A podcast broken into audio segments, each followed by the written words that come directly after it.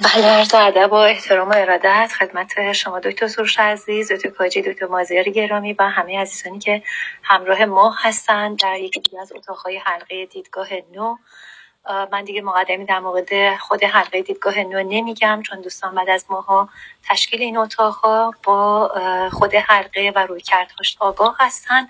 فقط یه مقدمه کوتاهی در باب انواع نیایش از دیدگاه دکتر سروش تبا خدمتتون میگم که چندی پیش جستاری بلند با این عنوان از دکتر دباغ منتشر شد و دکتر درنگی در انواع, انواع نیایش داشتن و نیایش رو به طبقه بندی های مشخص و مجزایی تقسیم کردن. و ما امروز قراره که در این باب با هم صحبت کنیم و گفتگو داشته باشیم. اگر احساس می‌کنید که دوستانی دارید که علاقه من هستن به گفتگوهایی مرتبط با این بحث حتما لطف بفرمایید و از طریق گزینه که پایین صفحه در دسترس شماست. پایین صفحه سمت چپ کنار علامت قیچی یه مربع می‌بینید که ازش یه فلش به سمت بالا بیرون اومده. دوستان اگر که روی اون علامت مربع که فلش داره بزنن در پنجره که باز میشه آخرین گزینه share on Clubhouse ه که علامت دست رو داره همین لوگوی Clubhouse اگر اون گزینه رو بزنید و همه لطفا بزنید. روم به اشتراک گذاشته میشه با دوستانتون و به همین ترتیب دیده میشه و این کمک رو به دوستانتون می‌کنید این لطف رو به دوستانتون می‌کنید که شما رو بتونن دنبال کنن و با ما همراه باشند. همچنین اگر که دوست داشتید برای دوستانتون یا در استوری های اینستاگرام به اشتراک بگذارید از علامت قیچی می‌تونید قسمتی از روم رو انتخاب کنید و برای اونها حتما بگذارید. قسمت چت روم ما بازه. فقط کامنت هایی که حاوی مطالبی باشه که در شرایطی و در شأن جلسه و اساتید نباشه هست میشه. ولی کامنت کاملا بازه. خواهش می‌کنم که اگر که سوالی هست عزیزان اونجا حتما بنویسن. قسمت دست raise hand برای اعضای کلاب حلقه دیدگاه نو می‌خوام. برای اعضای کلاب حلقه دیدگاه نو در واقع باز عزیزانی که عضو باشگاه حلقه دیدگاه نو نیستند براشون علامت دست باز نمیشه. باید یک بار رو گزینه خونه کوچیک سبز که اون بالاست بزنن و در پنجره که باز میشه به عضویت حلقه ما در بیان. و در اون صورت در انتهای اتاق که ما به پرسش ها پاسخ میدیم می‌تونن با افتخار تشریف داشته باشن. ما در خدمتشون باشیم با افتخار در ایوان گویندگان کنار ما باشن. من بدون فوت وقت میکروفون رو تقدیم آیتو مازیار می‌کنم. اگر که نکته ای دارن بفرمایند دکتر کاجی و بعد دکتر دباغ. سلامت باشید. من سراپا گوش هستم و در خدمت هستم. نکته خاصی ندارم. به دکتر دباغ عزیزم سلام عرض می‌کنم. همچنین به شما همه دوستان. ممنونم دکتر مازیار. آقای دکتر کاجی شما اگر در باب این جستار نکته ای هست بفرمایید در قسمت اول با یه مقدمه و بعد بریم در خدمت خود دکتر دباغ باشیم. ممنون لیدی جان. منم صحبت زیادی ندارم. حقیقتا فکر می‌کنم بحث نیایش بحث مهمیه در ادبیات دینی. همه ادیان به خصوص ادیان ابراهیمی و خب در اسلام هم که جایگاه ممتازی داره و خوشحالم که آقای دکتر دباغ روی این نکته مهم و مبانی نظری و فلسفیش دست گذاشتن که خب فکر می‌کنم بیشتر از این باید مورد توجه قرار بگیره و فکر می‌کنم تمرکز و توجه به جاییه و حالا آقای دکتر نکاتشون رو خواهند گفت سخنرانشون رو ایراد خواهند کرد و منم مقاله رو خوندم و حالا نکاتی بود در کنار آقای دکتر مازیار عزیز و بقیه عزیزان خدمتشون عرض خواهیم کرد. ممنونم دکتر کاجی. دکتر سروش عزیز یه مقدمه از خود شما بشنویم در باب مقاله. بعد من قسمتی از یه قسمت منتخب از مقاله رو برای دوستان قرائت کنم و بعد ادامه بحث رو داشته باشیم تا بقیه مهمونان هم به ما بپیوندن. من میکروفون رو تقدیم خودتون می‌کنم. اینکه بفرمایید این ایده تقسیم بندی نیایش و روی کردی که بهش نگاه کردید برای نخستین بار از کجا در ذهن شما شکل گرفت و چه فرایند سفری رو شما طی کردید تا به این جستار رسیدید؟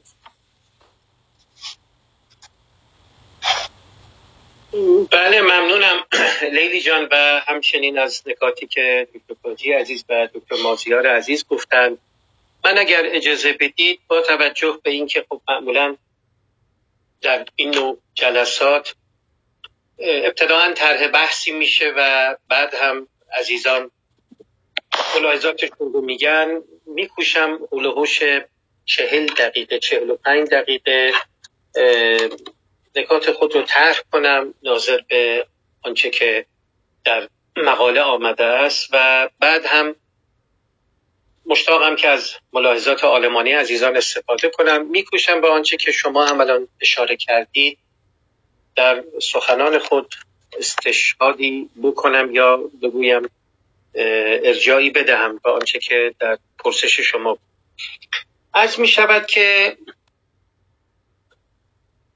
ایده این مقاله که حدودا سه چهار هفته پیش منتشر شد مدت ها بود در ذهن من می جوشید و ناظر به آنچه که من از آن طی ده سال اخیر تحت عنوان سلوک معنوی در روزگار رازودایی شده کنونی تعبیر کرده ام و آنچه که به آن عرفان مدرن هم می‌گویم و به قدر وس میکوشم ستونهای مختلفی که سقف سلوک معنوی در روزگار کنونی بران نهاده شده است رو توضیح بدهم.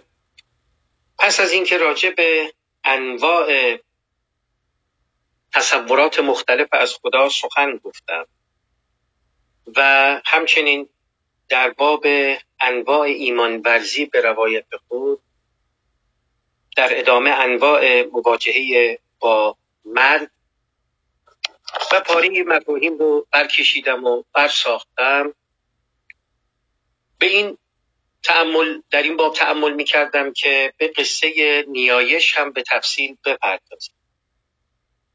دوستانی که احیانا با کارهای من در این باب آشنا هستند و دنبال کرده یا هر از گاهی اونها رو خانده اند یا احیانا شنیده اند عنایت دارند که آنچه که من از آن به سلوک معنوی در روزگار کنونی تعبیر می کنم با وام کردن و برساختن مفاهیمی چند برکشیده شده است. از سالک مدرن و متافیزیک نحیف و تنهایی مخملین بگیرید تا تنز الهیاتی و عرض می شود ایمان شورمندانه و ایمان آرزومندانه و کورمرگی و دیگر مقولات. دکارت می گفت تقسیم کن تا پیروز شوی. و درک من این بوده. هرچه که پیشتر هم آمده ام بر من این قصه بیشتر مکشوف شده که دایره زیست معنوی فراختر از دایره زیست دینیه. به همین خاطر اگر من از انواع ایمان ورزی سراغ گرفتم و مثل از ایمان آرزومندانه سخن گفتم این نوع ایمانی است که در میان ندانمونگاران و خدا ناباوران هم می شود سراغش رو گرفت. به شرحی که اکنون مجال ورود به اون رو ندارم و تفصیلا آوردم. اگر در باب انهای مواجهه با ساحت قدسی هستی سخن می‌گوییم مدلولش اینه که افزون بر تیزم یعنی خدا باوری متعارف ما خدای فلسفی خدای وحدت وجودی همه خدا انگاری هم داریم. و اینگونه نیست که دو شق داشته باشیم که یکی خدا باوری باشه و دیگری خدا ناباوری. بلکه هزار باده ناخورده در رگ پاک است و چنان که اشاره کردم ابعاد سلوک معنوی به روایت من و دایرش فراختر از سلوک دینی. خب با این توضیحات من به سر وقت مقوله نیایش رفتم و حدودا دو ماهی کار برد تعمل و تتبع در این باب و واژگان و مفاهیمی رو برکشیدم و هرچه پیشتر آمدم تراش بیشتری دادم تا نهایتا به این شش سنخ نیایش رسیدم که میکوشم تا آخر وقت در باب اونها سخن بگویم و خب می‌دانم که پاری از عزیزان حاضر در محفل هم مقاله رو خوانده اند و پاره دیگر از بحث رو در بخش گفتگو پی میگید این را مرز بکنم آنچه که آورده در واقع به حصر منطقی نیست بلکه استقراعنه یعنی این گونه نیست که من ادعا بکنم که نیایش این شش شق رو داره و افزون بر این نیست. اما چنان که مشاهده خواهید کرد همچنان که در باب ایمان آوردم و انواع ایمان برزی می توان برخی از این انواع نیایش رو در میان ندانمنگاران و خداناباوران هم سراغ گرفت و دربارهش سخن گفت که امری متعارف در وهله نخست می نماید اما به نزد من چنان که اشاره کردم درک ما از حدود و سقور امر معنوی یا سلوک معنوی در روزگار رازدایی شده کنونی رو فکر می‌کنم موجهتر و منقهتر خب اون شش سنخ نیایش چیه؟ من ابتداعا بگم. امیدوارم تا جایی که مجال به من اجازه بده راجع به چهار نوع از اونها سخن بگم و دو نوع دیگرش رو بسپاریم به بخش پرسش و پاسخ. یکی نیایش مخاطب محور دومی نیایش عارفانه نیایش معنوی نیایش حکیمانه نیایش آرزومندانه و نیایش ناواقع گرایان. من با عنایت از تعبیر دعا استفاده نکردم.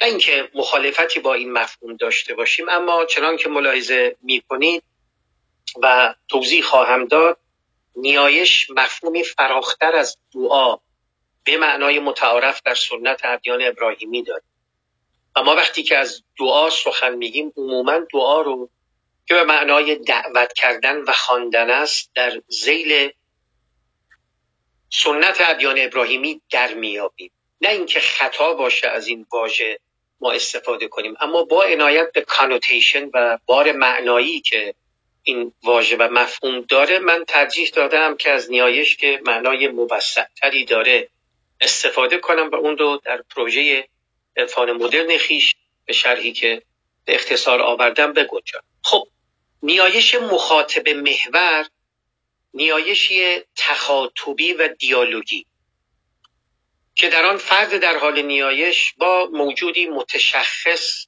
انسان را متعالی گفته بود. شبیه به آنچه که مارتین بوبر از آن تعبیر به رابطه منتون کرد. در واقع فرد نیایش کننده بر این باوره که با موجودی دیالوگ می‌کنه تخاطب می‌کنه که بیرون از ذهن و روان او واقع شده و به تعبیر فلسفی تعین انتولوژیک داره. خب؟ به تعبیر دیگه مخاطبه میشه گفت و انگاش که واقعیه و دو طرف داره. یعنی هم گفته میشه هم شنیده میشه. از منظر نیایش کنندگان اجابت شدن برخی از این نیایش ها پاسخیه که نیایش کننده دریافت کرد. و معید گفتگویی که بین او و ساعت قدسی هستی شکل گرفت. بذارید برخی از نمونه های این نوع نیایش رو ابتداعا ذکر بکنم و بعد خود این نیایش مخاطب محور رو که به روایت من منقسم بر دو قسمه اون رو هم توضیح بیشتری بدم و پیشتر بدم.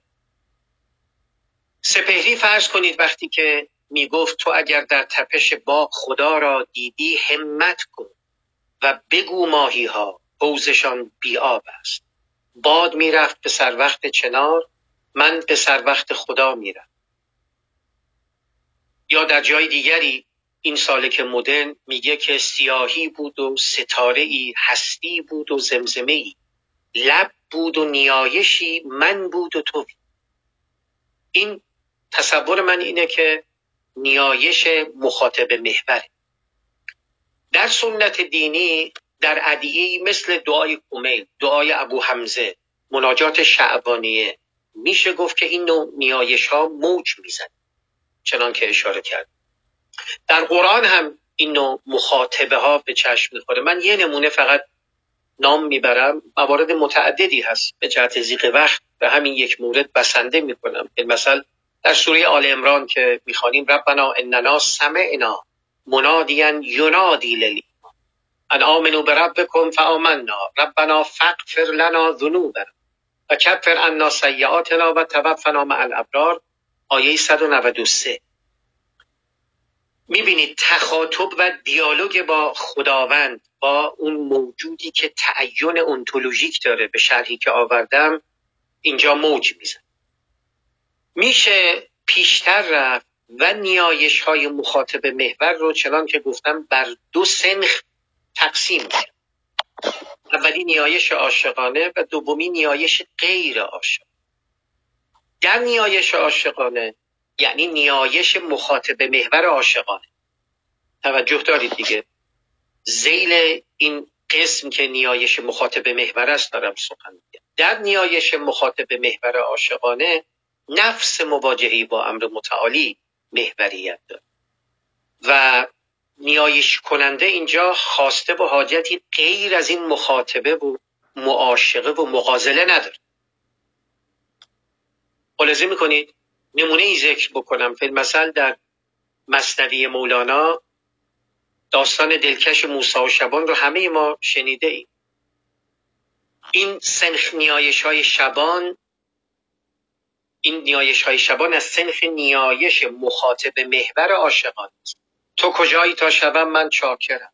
چارقت دوزم کنم شانه سرت جامعت شویم شپشهایت بشم شیر پیشت آورم. ای محتشم دستکت مالم دستکت بوسم به مالم پایه کرد. وقتها باید بروبم. جایکت ای فدای تو همه بزهای من. ای بیادت هیهی و هیهای این نیایش مخاطب محور عاشقان است. در تصویر و تلقی من. نیایش مخاطب محور غیر عاشقانه نیایش کننده خواسته و نیازی داره و در پی برآورده شدن آن. حالا این خواه در حق خودش و خانواده و دوستان و آشنایان باشه. خواه در حق هم نوعان دیگر. خواه خواسته های این جهانیه. خواه حاجات آن جهانیه. کسی که آموزش گناهان خود رو طلب می‌کنه یا خواستار قبولی فرزندش در آزمون ورودی دانشگاه به مثل دل مشغول نیایش مخاطب محور غیر عاشق توجه دارید دیگه در قسم اول از اقسام ششگانه نیایش هستن و مواردی رو ذکر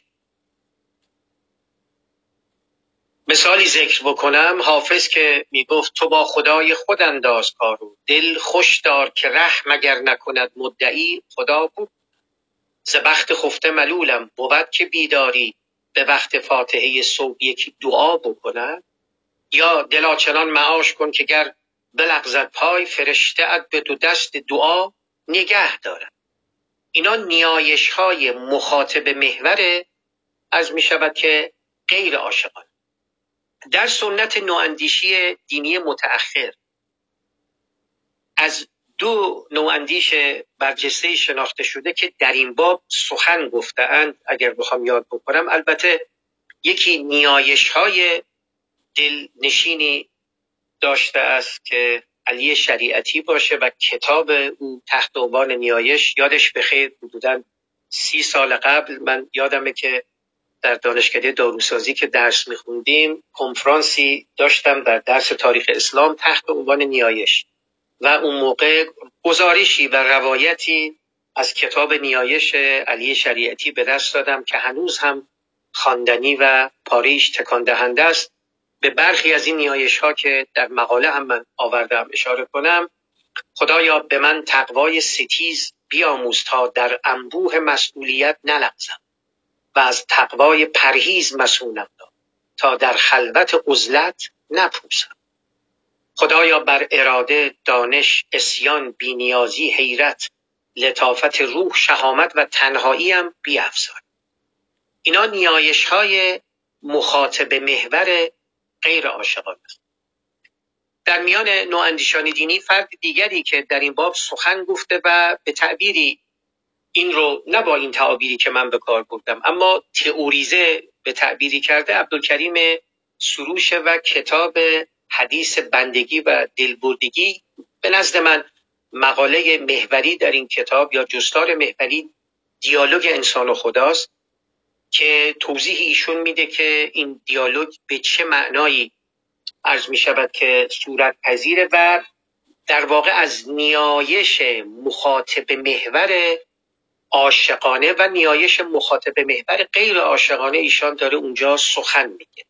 و این رو صورت بندی می‌کنه با استشهاد به آثار حکمای مسلمان و عرفا در جستارهای مختلف کتاب. اما چنان که ارز کردم بهترین ترین دستار این کتاب که بیش از 25 سال پیش منتشر شده از این قرار خب این از این نوع نیایش و مصادیق متعددی که ذکر کردم پس از آن به نیایش عرفانی می‌رسیم در این تقسیم بندی. در نیایش عرفانی که با همه خدا انگاری و خدای وحدت وجودی سازگار و متناسب یعنی با پنتئیزم و پننتئیزم مقوله تخاطب و دیالوگ به محاق میره و سکوت و خاموشی و تماشا و بیرنگی برکشیده میشه. یعنی آنچه که مقوم این نوع نیایشه سکوته خاموشی و تماشا. سپهری که می‌گفت مرغ مکان خاموش این خاموش آن خاموش خاموشی گویا شده بود؟ یا ما بیتاب و نیایش بیرنگ ما هسته پنهان تماشایی زخمه کن از آرامش نامی. ما را بنواز باشد که توهی گرد آکنده شویم از والانوت خاموشی این رو به تعبیر من برمیکشید و توضیح. اگر بخوام استشهادی از سنت مسیحی بکنم در این باب به دیونوسیوس می‌تونم ارجاعی بدم سالک سنتی و عارف مسیحی قرن ششم که می‌گفت آنچه از او گفته شود ناگفتنی میمان آنچه از او شناخته شود ناشناخته میماند. و در ادامه یوهانوس اریگنا که از روش سلبی یا ویا نگاتیوا یاد کرده اینا رو من از کتاب ابرهای ندانستن نقل کرده ام در مقاله هم ارجاعاتش رو آورده ام که نقل دلنشین و قابل تعملی است. می‌گوید که یوهانوس اریگنا الهیدان ایرلندی صدی نهمی میلادی که درباره خداوند به واقع هیچ چیز نمی‌توان گفت. هیچ تک اسم فعل یا حتی هیچ بخشی از سخن نمی‌تواند آن را بس چرا انتظار داریم نشانه های قابل رؤیت بتوانند ذات نامرئی خداوند را به روشنی بیان؟ از سنت اسلامی و مسیحی که در گذریم در آین بودیزم نیروانا از جنس انقطاع و خاموشی پدیده است و سکوت محض سکوتی که نمیشه به هیچ نحوی درباره آن عبارت پردازی کرد. در سنت ستبر عرفان ایرانی اسلامی هم سالک سنتی مثل مولانا که از بیرنگ و بینشان بودن و بیپای پایدوان و گویای بیزبان سخن می‌گفت تا جان هیکی که از خدای فوق مقوله و عبادت در سکوت سخن میران نوعی نیایش رو که در آن کمیت زبان لنگ میشه و نیایش کننده فاصله و مفارقتی بین خود و ساحت قدسی رو نمی‌بینه اینا همه به تعبیری بهترین ترجمان احوال نیایش کنند. در نیایش از می شود که عرفانی به شرحی که آورد. خب برخی از شارعان ویتکنشتاین متقدم هم معتقدند اون فقره مشهور که در انتهای این اثر کلاسیک فلسفی آمده است که از آن چه نمی‌توان دربارهاش سخن گفت باید به سکوت گذشت. برخی معتقدند که این سکوت رو باید با رازآمیزی هستی و نیایش عرفانی به تعبیر من متناسب و متلائم دانست. بالمثل آقای سیرل بارت که از پژوهشگران و از می شود محققان ویتکنشتاین پژوه هست این درک رو داره. یا جان هیکی که از اون نام بردم هم به تعبیری که در مصاحبه‌ای که با ما داشت و 15 16 سال پیش در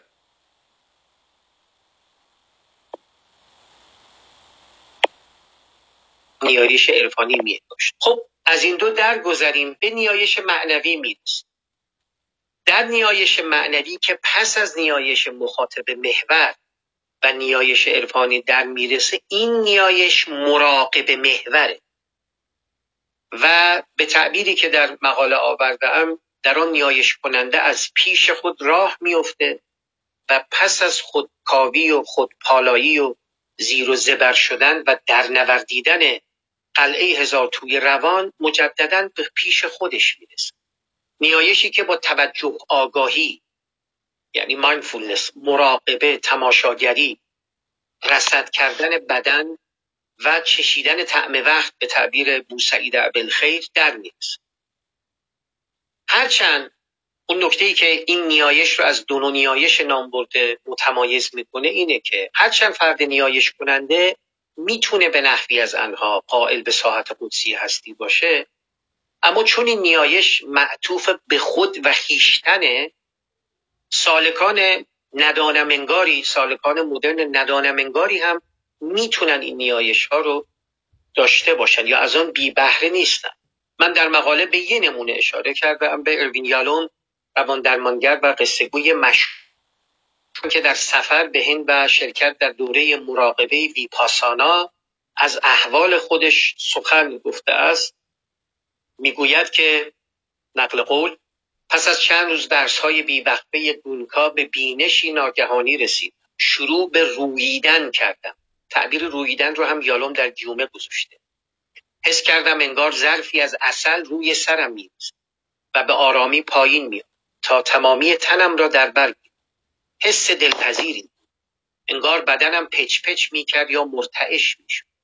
نه نگرانی در کار نه استرابی و نه هیچ حسی از خیشتن یا جدایی. تنها پچ پچی آسمانی و گرمایی که تن را می‌روید و پایین.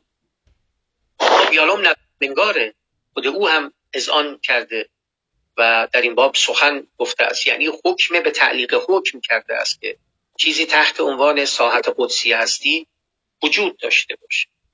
اما میشه آنچه که اینجا آورد رو مستاقی و نمونه از نیایش معنوی به حساب آورد. ذهن شلو و پرسر و صدایی که مشهون از قیل و قاله و از این شاخه به آن شاخه میپره البته آمادگی نیایش معنوی رو نداره. نیایش معنوی با gratitude یعنی سپاسگزاری از خود طبیعت و هستی در می‌رسه با شفقت بر خود یا self-compassion به تعبیر روانشناختی کلمه عجین میشه. و با مزه مزه کردن اینجا با اکنون و لمس کردن لحظات و چشیدن وزن بودن و قفلت پاک رو نصیب بردن و پای نهادن در حریم علفهای قربت هم عجین میگه خب نیایش معنوی در این حال میشه اون در فعالیت های روزمره هم سراغ گرفت و تجربه کرد. دیگه چون وقت زیقه دوستان می‌تونن در مقاله ببینن. من به یه راهب بودایی اشاره کردم و نقل قولی رو از او آورده در مقاله هسته پنهان تماشا که نشان می‌دهد از می شود این نوع از نیایش رو و مستاقی از نیایش معنوی که اون رو در فعالیت های روزمره میشه سراغ در پرانتز ارز بکنم قبل از اینکه برم به سر وقت نیایش حکیمانه حالا تعبیر پرانتزم تعبیر خوبی شاید نباشه در تکمله این. من چندی پیش انواع روزداری رو در برخی از سخنان و نوشته های خود به روایت خود تفکیک کردم. روزه بدن روزه زبان و روزه روان. روزه بدن که همه ما می‌دانیم از جنس امساک در خوردن و آشامیدن و آنچه که عموم روزداران به آن ملتزمند و احکام فقهی هم بر آن بار میشه. از آن که درگذریم به روزه زبان می‌رسیم که با خیشتنداری و توجه در بکار بستن زبان و پرهیز از دروغ گفتن و بهتان بستن و آزار و اذیت خلایق در می‌رسه. حله یا سوم از جنس روزه روانه به تعبیر که روزه روان که با اطفای تموجات ذهنی این تعبیر رو از داریوش شایگان من وام کردم در کتاب ادیان و مکتبهای فلسفی هند و خاموشی ذهن و به محاق رفتن قیل و قالها و پاشانی ها و پریشیانی ها در می‌رسه چنان که در میابم روزه روان مستاقی از نیایش معنوی و نوعی تومعنینه روح نواز رو می‌تونه به سمت نیایش کننده بکوچانه خب بریم به سر وقت نیایش حکیمانه. لیلی جا من چقدر وقت دارم؟ وقت ادای دکتر؟ هنوز حدود 20 دقیقه دیگه وقت داریم بسیار. بریم به سر وقت نیایش حکیمانه که شق چهارمه از این نیایش ها این نیایش حکیمانه با خدای فلسفی و دیستیک بیشتر در تناسب. اونقدر که من میفهم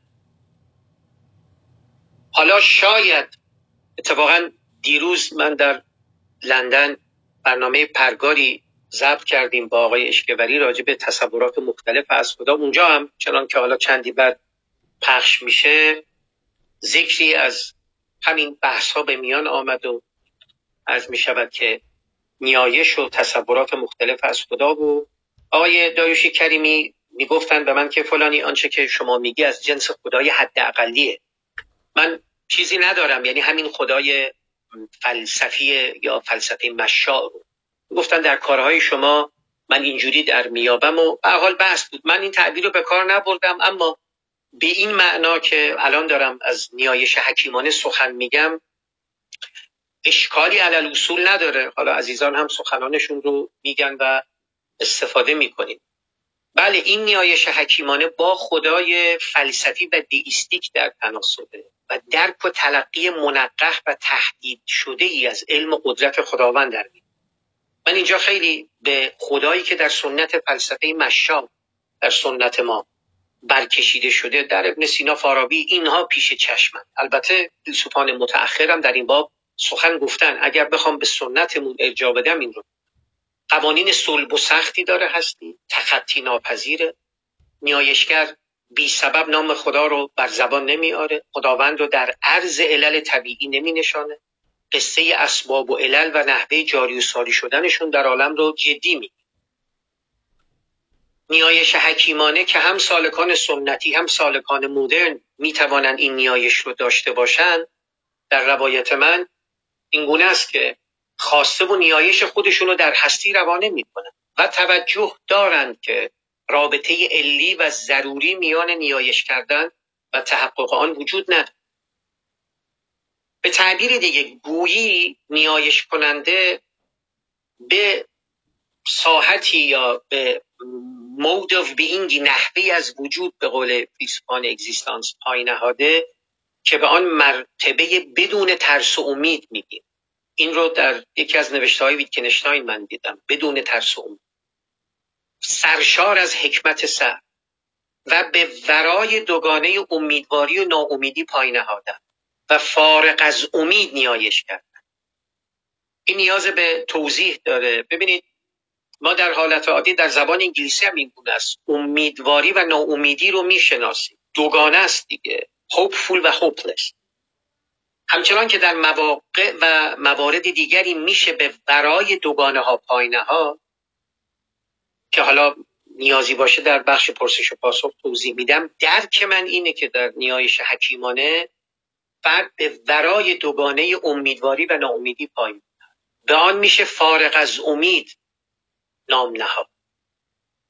یعنی فرد بی امید نیست. اتفاقا من در وهله نخست معادل بی امیدی رو به کار بسته بودم اما بعدا دریافتم که بی امیدی حالا به روایت من چون در زبان فارسی بار معنایی منفی زیادی داره مثل ارز کنیم بیپولی و موارد دیگری شاید اون کانوتیشن منفیش بیشتر باشه تا فارغ از امید که خب اون حالت خونسا بودنش مد نظر.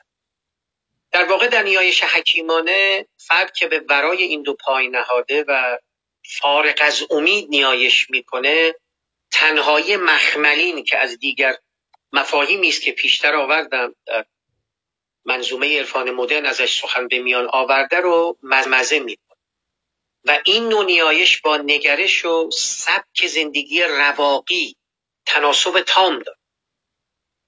نیایشگر رواقی به این معنا نیایش حکیمانه پیش می‌کنه و به تقدیرگرایی fatalism باور داره و در پی تغییر اموری که در حوزه اختیار و قدرت او نیست بر نمی در انتظار خلق عادت و نقض قوانین نیست بلکه نیایش خودش رو در هستی روانه می و فارغ از امید چنین می انگارد که ممکنه قرانهای میمونی رخ بده و خواسته او محقق بشه. در این حال کاملا متصوره که خلافش رخ بده و خواستش محقق نشه. گویی که در نیایش حکیمانه نیایشگر در بند نیایش خود نیست و بسان حافظ میگه که حافظ وظیفه تو دعا گفتن است و بس. در بند آن مباش که نشنید یا شنید. از دوگانه شکر و شکایت هم اگر بخوام باز از تعابیر حافظ در سنتمون بهره ببرم این نیایشگر استفاده می‌کنه. حافظ راجع به شکر و شکایت عنایت داریم. چند جور سخن گفته. یه جا میگه که زانیار دلنوازم شکریست با شکایت. گر نکتدان عشقی خوش بشنو این حکایت بیمز بود و منت هر خدمتی که کردم. یارب مباد کس را مختوم بی عنایت تا انتهای قصد جای دیگری هم از مرتبه ورای شکر و شکایت سخن گفته است. رسید مژده که ایام غم نخواهد ماند. چنان نماند و چنین نیز هم نخواهد ماند. چه جای شکر و شکایت ز نقشی نیک و است چو بر صحیفه هستی رقم نخواهد این خیلی هم تنین رواقی داره هم با نیایش حکیمانه که سویه های رواقی گرایانه پررنگی داره چنان که آوردم در تناسب و تلاعوم است. من یک مستاق دیگری هم از نیایش حکیمانه ذکر کنم و از آن درگذریم. از یه روانکاو و روان درمانگر آمریکایی صدی بیستم فریتز پرلز نام ببرم در مقاله هم آمده است که جالب خود او نیایشی داره موسوم به نیایش گشتال. ایشان مبدع روش گشتاب درمانی بوده که الان مجال بستش رو ندارم. حالا اگر نیازی بود در بخش پرسش و پاسخ بهش می‌پردازیم. یکی از شیوه های درمانیه. در کار روان درمانی و جالب یه نیایشی داره. ایشان موسوم به نیایش گشتالت که بصیرت ژرفی در آن نهفته است و با نیایش حکیمانه در تناسب و تلاعوم است. می‌گوید من از پی کار خود و تو از پی کار خودت. به این جهان نیامده ام تا با خواسته های تو زندگی کنم. تو هم نیامده ای تا به دلخواه من زندگی کنی. تو تویی و من من. اگر تصادفا همدیگر را دیدیم زهی سعادت و اگر نه چاره نیست. این نیایش گشتالت که متضمن برکشیدن و برجسته کردن محدودیت های گریزناپذیر انسانیه به نظرم مستاقی از نیایش حکیمان خب به نیایش آرزو مندانه می‌رسیم شق پنجم. و اگر اجازه بدید این رو بگم و شق ششم رو و عرایزم رو ختم بکنم. نیایش آرزومندانه هنگامی رخ میده این رو من بر سیاق ایمان آرزومندان برکشیدم و برساختم. همچنان که در شقوق ششگانه ایمان ورزی یک شقش ایمان آرزومندان است که البته اشتراکی و تناسبی با نیایش آرزومندانه داره اما خب روشنه که تفاوتی هم داره چون اینجا بحث از ایمان اینجا بحث از نیایشه. در نیایش آرزومندانه فرد نیایش کننده ندانم انگار یا خدا ناباوره. و معتقد چیزی تحت عنوان ساحت قدسی هستی وجود نداره یا درباره آن حکم به تعلیق حکم می اما در این حال در وضعیت وجودی واقع شده که برای ترجمان آن بیان آن لب نیایش می تو گویی که دوست داره نیایش کننده که یک کسی باشه سخنانش رو بشنو و مجال نجوا کردن و گفتگوی با او رو داشته باشه به تعبیری اون حس نوستالژیک و تجربه زیسته پیشینه که فرد رو برمیانگیزه تا اینگونه نیایش کنه. یا باز اگر بخوام از تعابیر حافظ استفاده کنم نظربازی پیشه کنه. از سر مستی دگر با شاهد عهد شباب رجعتی می‌خواستم لیکن طلاق افتاد. در مقامات طریقت هر کجا کردیم سیر عافیت را با نظربازی فرا افتاد در واقع هرچند نیایش کننده بر این باوره که ساحت قدسی مستقل از ذهن او وجود نداره در این حال نیایش کردن حالش رو بهبود میبخشه و آثار و نتایج روانی و اگزیستنشیل نیکویی رو براش رقم میزن شاید بشه اون نجواهای قدیس مانوئل در داستان قدیس مانوئل نیکوکار در کتاب عرض می شود که به قلم میگل اونامونو رو مستاقی از نیایش آرزومندانه به تعبیر من به حساب آورد.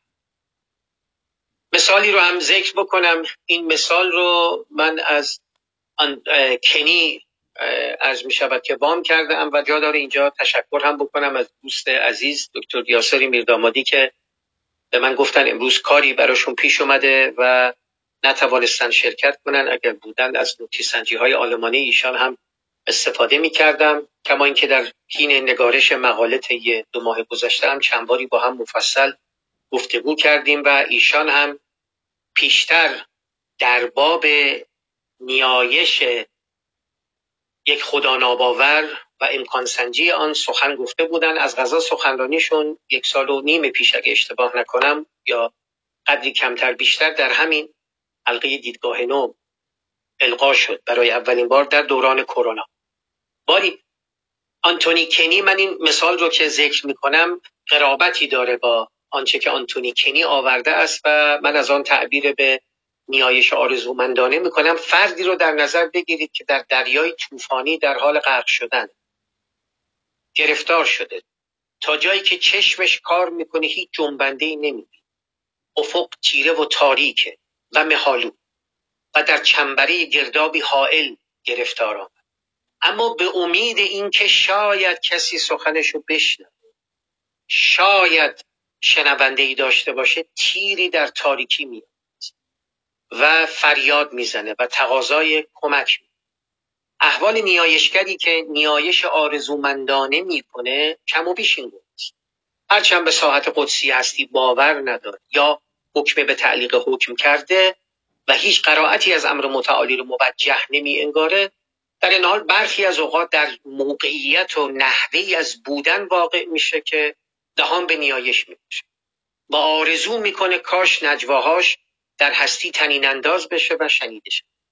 خب به شق پایانی و ششم می‌رسیم که نیایش ناواقع گرایانه باشه. اتفاقا دکتر مازیار عزیز هم اینجا هستن. حتما در این باب نکاتی دارند یعنی چون من کتابشون رو خانده ام و حالا نه تحت این عنوان اما به هر حال آنچه که آورده قرابتی داره. با آنچه که من از نیایش ناواقع گرانه یا به تعبیری دقیقتر ناواقع گرایی دینی در میاد چون وقت منزیقه اجازه بدید به اختصار در این باب سخن بگم. در مقاله نسبتا به تفصیل با ارجاعات این رو توضیح دادم و در این دقایق حق مطلب ادا نمیشه خصوصا که خب موضع فلسفی قابل تعملیه اما اینگونه بگم که چرا اینو من شق ششم قرار داده ام یعنی قسیم شقوق پنجگانه پیشین این رو توضیح بدهم. فکر می‌کنم کمک می‌کنه در بخش پایانی عرائزم. حالا یه توضیح فلسفی هم میدم بقیهش رو میسپارم به بخش پرسش و پاسخ. ببینید نیایش های پنجگانه پیشین یه مفروض مشترکی دارن. اونم این که جهانی مستقل از ذهن و روان و زبان نیایش کننده وجود داره. به این نحو که در نیایش مخاطب محور اولی نیایش کننده با او توی گیوم او تخاطب می‌کنه. در نیایش عرفانی نیایش کننده غرق تماشای اون وسعت بیواژه میشه.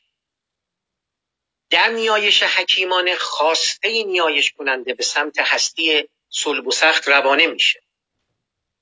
در نیایش آرزومندانه نیایش کننده تمنای ساعت هستی ساعت قدسی مستقل از خودش رو و همچنین در نیایش معنوی نیایش کننده عنایتی به جهان پیرامون و مستقل از خود نداره.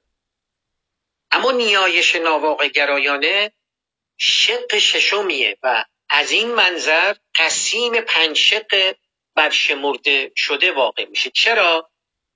این موضع که موضع مختار فیلسوفان دین ناواقعگرایی مثل دیزیکلیپس و دان کیوپیته بر این اساس بنا نهاده شده که واقع گرایی دینی یا بگید religious realism به تعبیر اونها که متأثر از آرای ویتکنشتان متأخر هم خود رو می‌دانند بر این باورن که بر رابطه نامنقه میان زبان و جهان بنا شد.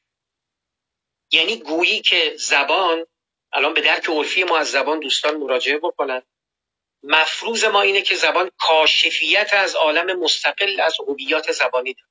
درسته؟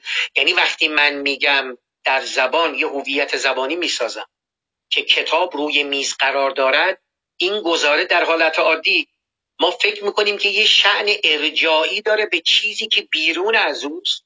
یعنی در عالم خارجی که کتابی روی میز واقع شده تعین و تقرری داره و زبان نقش اشاری داره کاشفیت از آن می‌کنه از آنچه که در جهانه. درسته؟ اما این فیلسوفان معتقدند که گرامر واژه واقعیت بد فهمیده شد و جهانی مستقل از زبان مفروض گرفته شد. از این رو در ایشان اینه که ما تا ما این گرامر رو درست نفهمیم نمی‌تونیم درکمون رو از دیانت و از جمله از نیایش منقه به تعبیر دیگه به نظر ایشان در حوزه دینداری دینداران وارد یه بازی زبانی میشن که قوامش به قوام و حضور کاربران زبان. و نمیشه تعینی مستقل از جامعه کاربران زبان برای امر دینی متصور شد. مطابق با این روایت فارغ از اینکه خود نیایش کننده چه تلقی داری؟ اینو توجه بفرمایید. فارغ از اینکه خود نیایش کننده چه تلقی از رابطه خود با امر متعالی و ساعت قدسی هستی داره آنچه که در این میان محوریت داره برای کسی که کار فلسفی در روزه دیانت می‌کنه عبارت است از واکاوی قلعه هزار توی زبان و سید کردن کشتابی های زبانی و خطاهای گرامی. اگر این بشه اون تعبیر مشهور ویتکنشتاین رو به خاطر دوستان می آورم که از سرچشمه های اصلی عدم فهم ما این است که از کاربرد واجه های ما دید فراگیر نداره این تعبیر دید فراگیر رو هم ویتکنشتاین در گراندیوم ببخشید ایتالیک آورده است. از سرچشمه های اصلی عدم فهم ما این است که از کاربرد واجه های ما دید فراگیر نداره تو این تصویر اون وقت این فیلسوفان معتقدند اشتغال به عمل نیایش به صورت فردی یا جمعی. عبارت است از بکار بستن واژگان و عبارات و تبعیت کردن از اعمال و مناسکی که دیگر نیایش کنندگان انجام چنین نیایشی برخلاف نیایش های پیشین اساسا بنا نیست معطوف به عالم واقع باشه. عالم واقع تو دیومه. و کاشفیت از جهان پیرامون داشته باشه. چرا که تعبیر واقعیت دینی چرا که دقایقی پیش آوردم بد فهمیده شده توسط کاربران زمان. در مقابل آنچه در این میان گشاست عبارت است از درگیر عملی نیایش شدن و در کارکرد و آثار و نتایج مترتب بر آن تعمل کردن و به دیده عنایت است این ملخص آن چیزی است که از نیایش ناواقع گرایانه می‌توانم بگویم. در انتهای عرایزم این رو هم ذکر کنم. بله از شش نوع نیایش یاد شده که درگذریم اون وقت پای به وادی و قلمروی بینیایشی می‌گذاریم. یعنی هستن کسانی بر روی این کره خاکی که به هیچ یک از شش نوعی که من آوردم نیایش نمی‌کنن. بله. همچنان که اگر انواع ایمان ورزی رو هم که حالا در جای دیگری شرحش رو آوردم امروز اشاره به آن کردم از آن که درگذریم می‌رسیم به بی ایمانی که به هیچ یک از این شهود فرد مؤمن به هیچ کدام از اون شقوق باور نداره و ایمان نمی‌برد خب. جنبندی بکنم. امیدوارم آنچه که توضیح دادم موجه کرده باشه این مدعا را که نیایش مدلولی فراختر از دعا داره و لزوما بار معنایی دینی نداره. از این رو در میان اون نیایش هایی که ذکر کردم نیایش های ششگانه نیایش معنوی و نیایش حکیمانه می‌تونن بیرون از قلم روی ادیان یافت بشوند و محقق شوند. همچنان که نیایش عرض می شود که آرزومندانه و نیایش غیر واقع گرایان اینا می‌تونن بیرون از بافت و سیاق دینی رخ بدن. یک نکته دیگر هم بگویم و عرائزم رو ختم بکنم. یکی دیگه از مفاهیمی که من در این کارک های خود ازش یاد کردم تفکیک میان سلوک افقی و سلوک عمودیه. سلوک عمودی سلوک سلسله مراتبیه. یعنی از پایین به بالا و از بالا به پایین.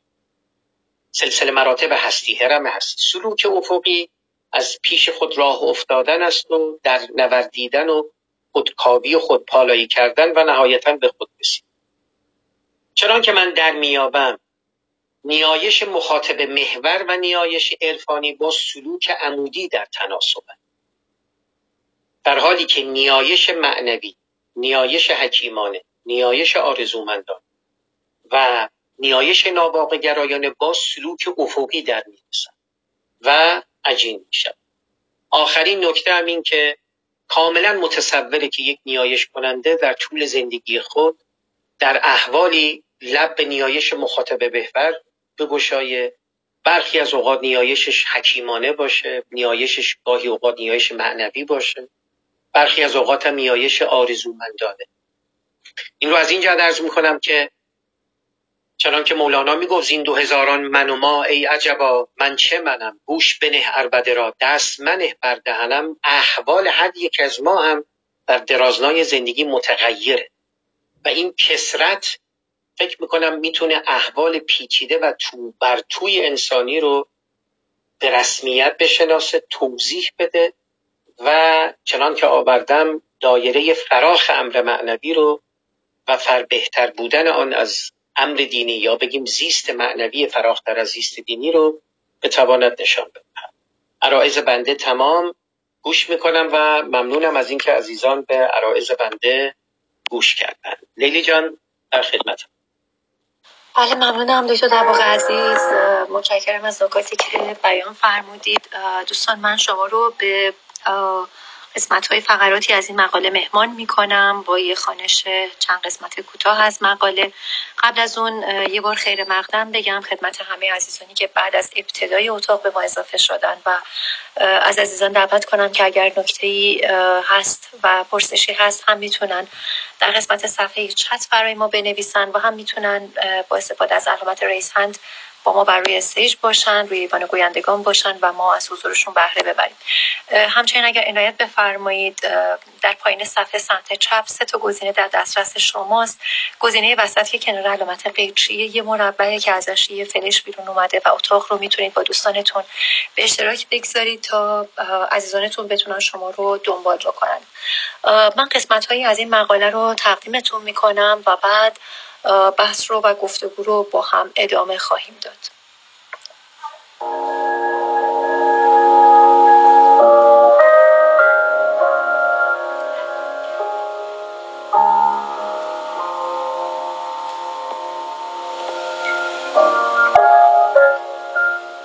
خودتان را سنگ ریزه ای تصور کنید که درون رودخانه ای پرتاب شده است.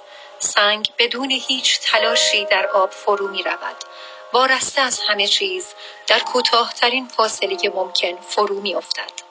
در نهایت به کف رود می رسد به نقطه آسودگی مطلق آنجا که خودتان را مانند سنگی احساس کردید که به بستر رود رسیده است دیگر با هیچ چیز به این سو و آن سو کشیده نمی شوید.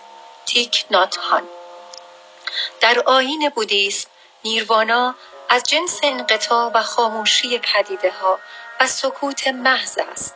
سکوتی که نمی‌توان به هیچ نحوی درباره آن عبارت پردازی کرد. میراث عرفانی ایرانی اسلامی مشهون از نیایش عرفانی است. سالک سنتی چون مولوی که مفهوم بیرنگ و بینشان را برمیکشید و خود را ساکن روان بی پای پادوان و گویای بی زبان می انگاشت و آرزو می کرد کاشکی هستی زبانی داشتیم تازه هستان پرده ها برداشتیم یا اتهارد سالک سنتی آلمانی که می گفت شبیه ترین چیز به خداوند سکوت است. همچنین سالکان مدرنی چون سپهری و جان هیک که از نیایش بیرنگ خدای فوق مقوله و عبادت در سکوت سخن گفته اند. از این نوع نیایش پرده برگرفتند به تعبیر دیگر در این نوع نیایش کمیت زبان لنگ می شود. نیایش کننده فاصله و مفارقتی میان خود و ساحت قدسی نمی بیند. به نحوی که خاموشی در کام کشنده و در برگیرنده بهترین ترجمان احوال نیایش کننده می شود. لودویک جوان سالک مدرن سده بیستمی در رساله منطقی فلسفی از امر رازآلودی یاد کرده که به زبان نمی آید و نمی توان در قالب جملات درست ساخت معنادار درباره آن سخن گفت. نفس بودن نفس بودن این جهان رازآلود است. نه چگونگی واقع شدن اشیا در آن. به راستی چیزهایی هست که نمی توان آنها را به قالب کلمات درآورد. آنها خود را می نمایانند آنها همان امر رازآلودند از آنچه نمی توان دربارش سخن گفت باید به سکوت گذشت. نیایش معنوی پس از نیایش مخاطب محور و نیایش عرفانی در می رسد این نوع نیایش مراقب محور است و در آن نیایش کننده از پیش خود راه میافتد و پس از خودکاوی خودپالایی زیر و زبر شدن و در نوردیدن قلعه هزار توی روان مجددا به پیش خود می‌رسد. نیایشی که با توجه آگاهی مراقبه تماشاگری سکوت رصد کردن بدن و مزه مزه کردن لحظات و چشیدن طعم وقت در می‌رسد. هرچند فرد نیایش کننده می تواند به نحوی از آنها قائل به ساحت قدسی هستی باشد. در این حال چون این نوع نیایش معطوف به خود و خویشتن است سالکان مدرن ندانم انگاری نظیر یالوم نیز از آن بی بهره نیستند. این روان درمانگر و قصهگوی مشهور در زندگی نامه خود نوشت خیش از سفر به هند شرکت در دوره مراقبه ویپاسانا در این سرزمین پرده برگرفته است. می‌توان آنچه یالوم تجربه کرده را مصداقی از نیایش معنوی به حساب آورد. ذهن شلوغ و پرسر و صدایی که مشحون از قیل و قال است و میمونوار از این شاخه به آن شاخه میپرد آمادگی نیایش معنوی را ندارد. این نوع نیایش با خداگاهی و مزه مزه کردن اینجا و اکنون و لمس کردن لحظات و چشیدن وزن بودن و نصیب بردن قفلت پاک و پای نهادن در حریم علفهای غربت عجین می گردد. نیایش معنوی با سپاسگزاری از خود طبیعت و هستی که در اداد هیجانات مثبت است در می رسد و با شفقت بر خود عجین می گردد قدردانی که تا عمق جان و روان نفوذ می کند صلح با خود و آرامشی ژرف را برای نیایش کننده به ارمغان می آورد. خب این قسمت از مقاله به انتخاب بنده بنده حقیر تقدیم به شما این نکته رو عرض بکنم که اون چیزی که من کمترین برداشت می‌کنم همیشه از نیایش و خورسندم که در طبقه بندی دکتر سروش هم به تفصیل بهش پرداخته شده.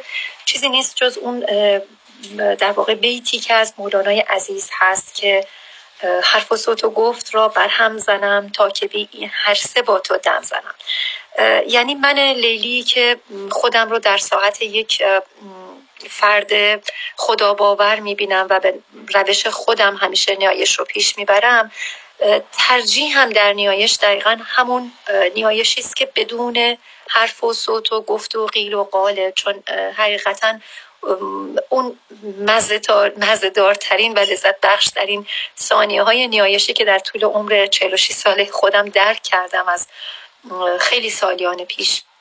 تا کنون نیایشی بوده که در سکوت اتفاق افتاده و همیشه درهایی از راز است که به روی انسان ها گشوده میشه یا خلقت های هنری حتی که اتفاق میفته برای یک آرتیست یا برای یک نویسنده در بسیاری از مواقع زمانی است که در حین نیایش با خود و در درون خودش ساکته و در درون خودش داره به واکاوی می‌پردازه. و این تجربه خیلی لذت بخشه. من خورسندم از اینکه به این قسمت در مقاله شما دو تا در عزیز پرداخته شده و این نیایش در سکوت رو شما بهش به تفصیل پرداختید. خب عزیزان اگر که پرسششون رو توی قسمت چت من ببینم. خب من پرسشی نمی‌بینم در صفحه چت. فقط یه نفر از مهمانانمون تشریف آوردن در حین خانش من. من میکروفون رو تقدیمتون می‌کنم. اگر نکته ای دارید زمین که از آقای دوتو کاروان عزیز هم من دعوت کردم و چند نفر دیگه از مهمانان که شناخت داشتم اگر که دوست داشتن به ما افتخار بدم و بریوان گویندگان همراه ما باشن. سایرین که ما شناخت نداریم عذرخواهی می‌کنم. لطف بفرمایید اگر که نکته ای دارید. علامت دست رو بزنید. با افتخار دوستان دعوتتون کنم. خب آیه معینی عزیز من میکروفون رو تقدیمتون می‌کنم. میشم در سه دقیقه صحبتاتون رو بشنم بله سلام لیلی خانم عزیز و مسئولیت شناس و زحمتکش و همچنین آقای کاجی عزیز روشان آقای دکتر مازیار و آقای دکتر اعتزازیان. آقای دکتر مازیار و آقای دکتر کاجی سخنی نداشتند و ندارند. لیلی خانم. بله.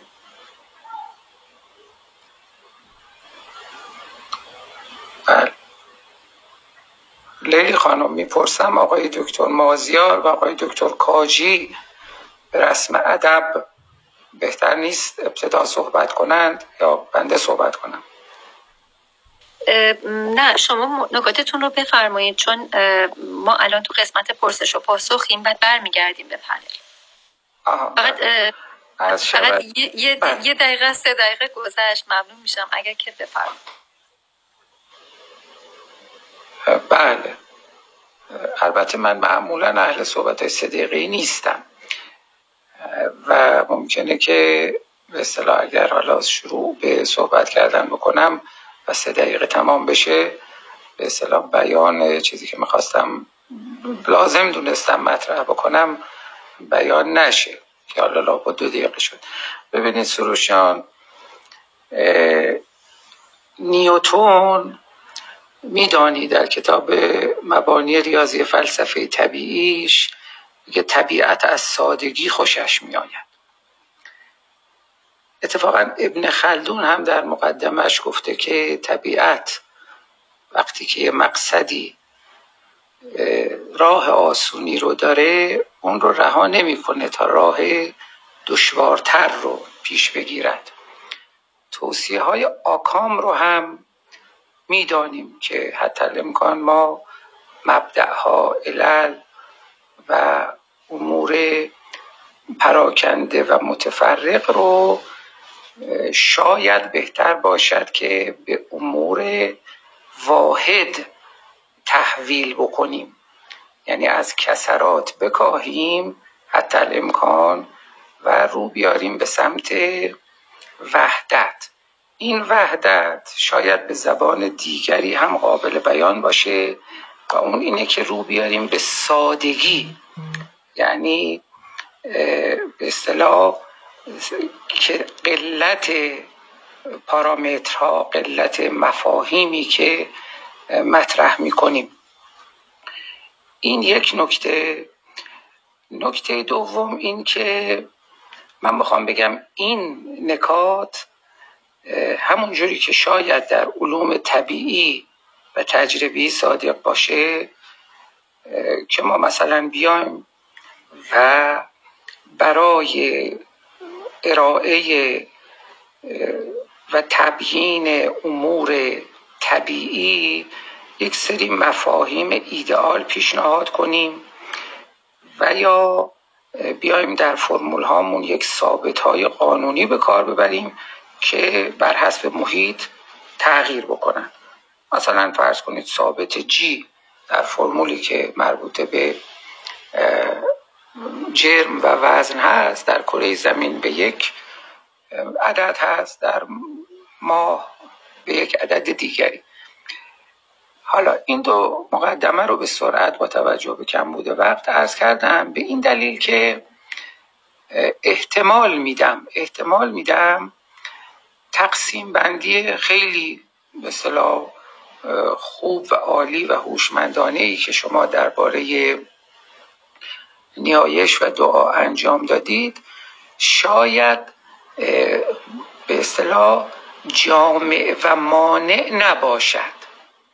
به این معنا که شاید یه کسی بگه که خیلی خوب حالا اگر که اینجور با این سبک و سیاق ما بخواهیم نیایش ها رو تقسیم بندی کنیم بیایم و مثلا بر حسب پیش زمینه فکری افکار و اذهان بیایم مثلا بگیم که ما مناجات فیلسوفانه داریم مناجات متکلمانه داریم مناجات فقیهانه داریم مناجات شخصی که عالم به علوم تجربی است مناجات شخصی که عالم به علوم انسانی است و یا حتی مناجات آمیانه مناجات حتی بر حسب همون تجارب زندگی شخص و پیشینه های فکری او.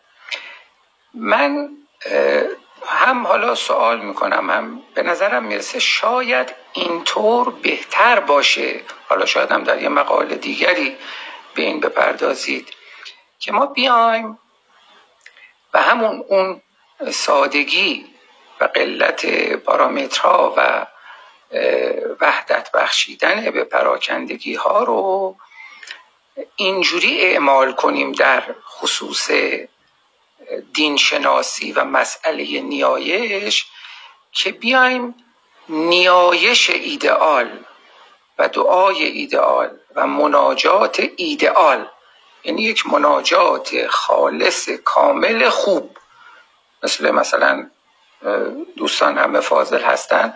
ما وقتی که در فیزیک مفهوم بعضی از چیزها رو می از بعضی از مثلا قوانین رو می از بعضی از امور صرف نظر می کنیم یعنی مثلا استکاک هیچ وقت صفر نیست ولی عملا صفر در نظر می گیریم تا فرمولمون بتونه پایدار بقویم در دین شناسی هم همینطوره. من اولا معتقدم که دعا و نیایش منحصر در عالم دیانت هست. این نکته اول. دوم معتقدم که همه نیایش ها مخاطب محور هستند منتها ممکنه یک نفر خداوندی رو که می‌شناسد با آموزه های ادیان ابراهیمی مخاطب قرار دهد. یک کسی ممکنه هستی رو مخاطب قرار بده. همین تصورات مختلف از خدا که میفرمایید در پرگاه شرکت کردید. یا اسامی دیگری برای او برای اون موجودی یا وجودی که داره باهاش مخاطبه می‌کنه. حالا ممکنه شما بگید تفکیک خوبه. تفکیک و تقسیم بندی خوبه و باعث وضوع ذهن میشه. ولی من معتقدم این تفکیک و تقسیم در واقع دست بردن یه مقدار ناطبیعی در یک پدیده است که آدمیان بنا به سائقهای روانی و ذهنی خودشون باهاش آشنا هستن. یعنی بالاخره همون مثل مناجات موسا و شبان شبان هم بالاخره داشت با خدای خودش نیایش می‌کرد. منتها موسا اومد گفت این نیایش خوب نیست. حالا من بایستی بدیلی هم ارائه بدم که بگم چرا با تقسیم بندی اینجوری چندان به صلاح حالا نگم موافق نیستم. بگم این کار اگر می‌کردید شاید بهتر بود. که ما بیایم و بگیم که نیایش از چه سطوح دانی و پایینی شروع می شود و چگونه تدریجا به سطوح عالی می‌رسه و اون وقت افراد رو بگیم شما اهل کدوم یک هستید. مثلا این تقسیم بندی چهارگانه نگاه بکنید. نیایش معیشت محور. یعنی شخص دلش می‌خواد ماشین بخره دلش می‌خواد کنکور قبول بشه. این با خدا صحبت می‌کنه و میگه خدایا این حاجت بنده رو برآورده کن؟ نیایش روان محور. یعنی شخص نیازهای روانی خودش رو همون نیاز به تعلق خاطر نیاز به آرامش نیاز به ارز کنم که صلح درونی این نیازهای معنوی خودش رو از خدا می‌خواد. یعنی یه پله میره بالاتر. بعد بیایم و بگیم از این مرتبه شخص عبور بکنه برسه به نیایش اونس محور.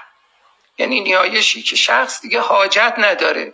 نه ماشین و اتومبیل و قبولی در کنکور رو می‌خواد و به صلاح دختر همسایه رو دلش می‌خواد خواستگاری جواب مثبت بهش بدن. نه اینکه احساس تنهایی و به صلاح استراب و برای رفع رضایل اخلاقی مثل خشم حسد و اینها داره اگر بهش جنبندی بفرمایید آی موینی چون هم جنبندی وقت پرسش و پاسخمون داره تموم میشه هنوز. اشکالی نداره خانم لیلی. این نکته که دارم میگم نکته بدی نیست. عرض کنم که بعد از نیایش معیشت محور و معنوی محور و اخلاقی محور این دو مرحله اونس محور یعنی اینکه شخص حاجت نمی‌خواد. فقط دوست داره با خدا گفتگو بکنه.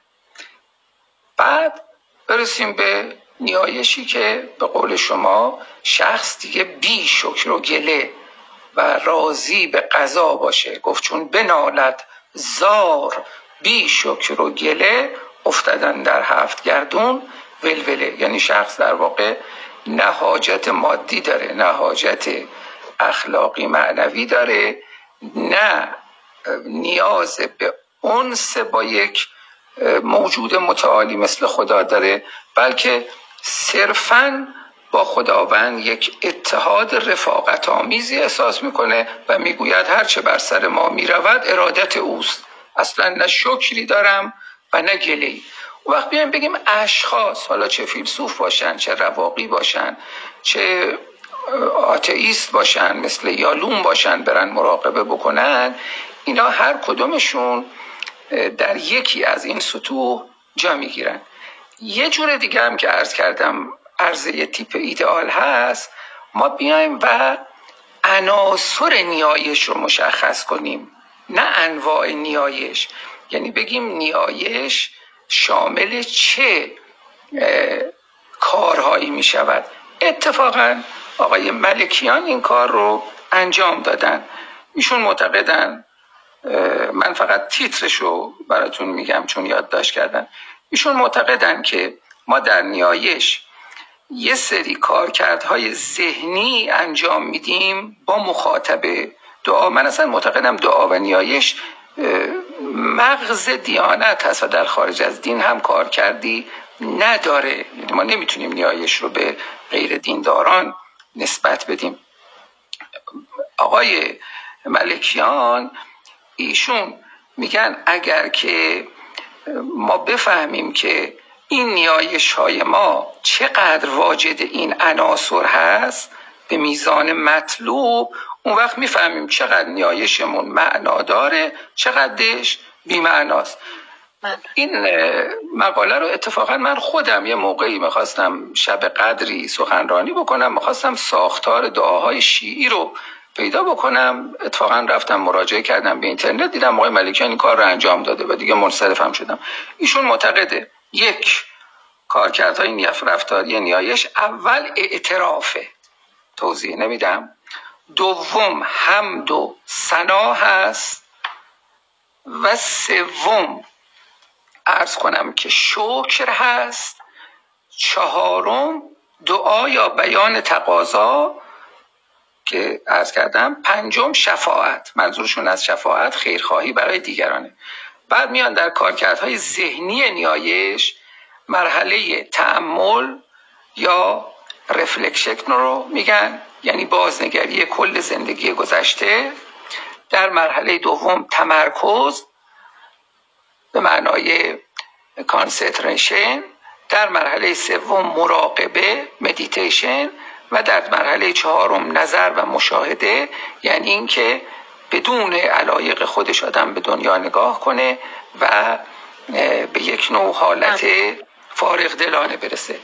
من گمان می‌کنم این دو طریق یعنی اون طریقی که تا حدودی پدر هم انجام داده یعنی چهار مرحله معیشت محور اخلاقی محور اونس محور و رضا محور و همچنین این روش که ما تیپ ایدئال یک, نمای... یک نیایش رو عناصر و معلفه رو معرفی کنیم که اون وقت افراد ببینن تا چه میزان ازش برخوردار هستن شاید شاید در مقوله مباحث دعاشناسی و نیایش شناسی و روش و روانشناسی دین ساده گزینانه تر و لذا بهتر باشه. به توضیحی که در ابتدا ارز کردم. قربان متشکرم. متشکرم. خب دوستان ما فقط چون فرمایشات های معینی یکم طولانی شد. ما وقت پرسش و پاسخمون ازش سه چهار دقیقه هم گذشت این تموم شد. و الان ناچاریم برگردیم به پنل. بعد عذرخواهی می‌کنم از بزرگوارانی که روی ایوان گویندگان هستن. دوستان ما شما رو بعد از پنل خواهیم شنید.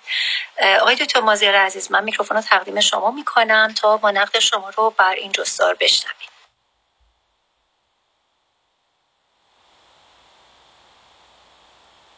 آقای دکتر مازیار اگر که همراهید میکروفونتون بسته است. بله الان باز شد. خیلی ممنونم. فکر می‌کنم که حالا سروش عزیز نکات نکاتی اگه دارم بفرمایند. من بعد صحبت می‌کنم خب، شنیدیم پارت اول صحبتاشون رو. معمولا روال اینطوریه که پنل صحبت کنن بعد ما با همراهان رو داشته باشیم. دوباره اگر پنل جمع بندی و نکته ای دارن بفرمایند بعد در نهایت دکتر سروش نظراتشون رو ناظر بر صحبت های همه بزرگواران میفرمایند که اینطوری در تجربه این یه سال به من نشون داده اینجوری در وقت بهتر صرفه جویی میشه که بتونیم باز به کار بعدی برسیم؟ به همین جهت اگر که شما الان هر نکته ای دارید چون در قسمت اول هم ما شما رو نشنیدیم و ازتون می‌خوام که اگر نکته ای دارید و همچنین جنبندی هم اگر دارید به صورت همزمان ما داشته باشیم. لیلی جان ببخشید من صحبت شما رو قطع می‌کنم. بعد نیست که آقای دکتر دباغ نکته دارن در مورد صحبت آقای موینی بگن. بعدا چون مطمئنا آقای دکتر مازیارم نکاتی خواهند گفت که اگه طول بکشه و همه صحبت بکنن ممکنه تلف بشه. بنابراین بهتر است که آقای دکتر دباغ جواب آقای معینی رو اگه نکته دارن بفرمان بعدا هم که آقای دکتر مازیار نظرشون رو میگن یکی یکی همینجوری آقای دکتر جواب بدن. آه بله چشم حتما ممنونم دکتر کاجی پس دکتر سروش من میکروفون رو تقدیم خودتون می‌کنم که ناظر بر سخنرانی که آقای معینی فرمودن اگر نکته هست بفرمایید بعد ما دکتر مازیار رو داشته باشیم. بله. عرض می شود که بسیار خوب. من به اختصار نکاتی رو عرض می کنم ناظر به آنچه که جناب موینی گفتند و مشتاقم هم سخنان دکتر مازیار عزیز دکتر عزیز و چند نفری که در دیوان گویندگان آمده اند و بشنویم و لطفا دیگه شما کسی دیگه رو هم بالا نیارید که هم بیش از حد عزیزان جلسه به درازا بیش از حد نکشه و همین که یکا یکی عزیزانی که هستن رو بشنویم و در خدمتشون باشیم. من اون نکاتی که حالا گفتن حقیقتش به یکیش می‌خوام بپردازم. هم وقت زیقه هم, هم این که حقیقتش حالا هم بخشش ممکنه صدیقه باشه هم مقسم متفاوت باشه راجع به انواع نیایش ببینید من اون بحثای جناب ملکیان رو ندیدم در این باب. در این حال اشکالی هم نداره. هر کسی از منظر خودش قصه نیایش و دعا رو تعیین مراد می‌کنه و دربارهش سخن میگه. من حقیقتش با آنچه که شما اشاره کردید از این منظر موافقتی ندارم که اگر داشتم این گونه تقسیم بندی نمی‌کردم. سالها خودم نیایش رو منحصر در حوزه دیانت و امر دینی می‌دیدم. سالها حالا هم به عنوان کسی که سالها سبک زندگی دینی داشته و به حال با انها انواع عدی آشناس اینها رو مکررن خوانده و نحوی زیست دینی رو هم مزه مزه کرده و شاید چندین دهه اینجوری فکر می‌کردم. اما به شرحی که حالا اختصارا آوردم و در مقاله هم توضیحاتی دادم و توسعا در حوزه آنچه که ازش به عرفان مدل و سلوک معنوی در روزگار مدل یاد می‌کنم در روزگار رازدایی شده همچنان که ایمان برزی چنان که امروز هم اشاره کردم منحصر به دایره دیانت نمیشه در نگاه بنده. و توضیح هم دادم. اتفاقا یک بار هم در خدمت دکتر کاجی عزیز و لیلی عزیز در آکادمی زندگی سه نوبت که راجع به ایمان و روان سخن می‌گفتیم که هم من سخن گفتم هم دکتر کاجی عزیز و دیگران. اونجا هم به این تقسیم بندی اشاره کردم. از غذا اون تقسیم بندی پنجگانه در این دو سه ماه اخیر بود که من شق ششمی که همون ایمان ناواقع گرایانه باشد رو هم بهش اضافه کرده ام در یکی از پانوشت های مقاله هم آورده ام باری مرادم اینه این شاید اون مبنایی باشه که دیگه اینجا الان مجالی نداریم بیشتر بهش بپردازیم. همچنان که دیانت ببخشید ایمان ورزی در دایره دیانت نمی گنجه یعنی در دایره دیانت صرف نمی گنجه نیایش هم همینطوره به شرطی که ما تعیین مراد بکنیم. و من کوشیدم در عرائزم در مقاله هم آوردم که توضیح بدهم. من توجه دارم. در مقاله هم آمده. امروز هم اشاره کردم که خب خیلی از نیایش ها گفتم به چه معنا مخاطب محوره. و نوع عاشقانش رو از غیر عاشقانش تفکیک کردم و اشارم کردم. الان هم میگم بسامد این نوع نیایش در قیاس با دیگر نیایش ها احتمالا بیشتره. اما در نیایش عرفانی به شرحی که آوردم مخاطبه در آن محوریت نداره. همچنان در نیایش معنوی و در نیایش حکیمانه. چنان که ذکر کردم به این معنا درک من اینه که میشه نیایش رو موسعتر از دایره دیانت گرفت. به اون سادگی و قلت پارامترها که اشاره فرمودید و وحدت بخشیدن به پراکندگی ها اینا همه پیش چشم من بوده. در این حال یکی این نکته که از کردم دومم این که این تقسیم بندی من به حصر منطقی نیست و حتما میشه هم بر این شعوب افزود و هم چنان که حالا شما یه نمونه دیگری اشاره کردید فرد به انهای دیگری نیایش رو تقسیم بندی بکنه. اون قصه سطح دانی و سطح عالی رو هم که اشاره کردید اتفاقا در واقع من با تفکیکی که میان سلوک افقی و سلوک عمودی می‌کنم و اینکه در سلوک افقی حالا بخوای بگید دانی یا پایین یا همون در سطح یا در افق بودن رو من توضیح میدم و اشاره می‌کنم که برخی از انواع نیایش ها به این معنا با سلوک افقی در می‌رسن. و پاره دیگرش با سلوک عمودی به این معناست که عرض می‌کنم اون سلسله مراد یعنی آنچه که شما گفتید رو میشه این گونه گفت که سلسله مراتبی داره.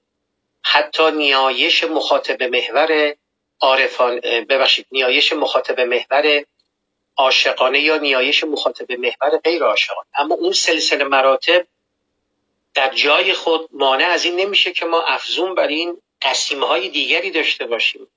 از انواع نیایش که در آن تخاطب و دیالوگ جایی نداشته باشه به شرحی که یه نکته هم لیلی جان از تجربه خود گفتن. اتفاقا در این سفری که حدود دو هفته ایست من در اروپا هستم از قضا اخیرا میخواندم. کتاب عرفان پس از مدرنیتی کیوپیت رو من قبلا خونده بودم.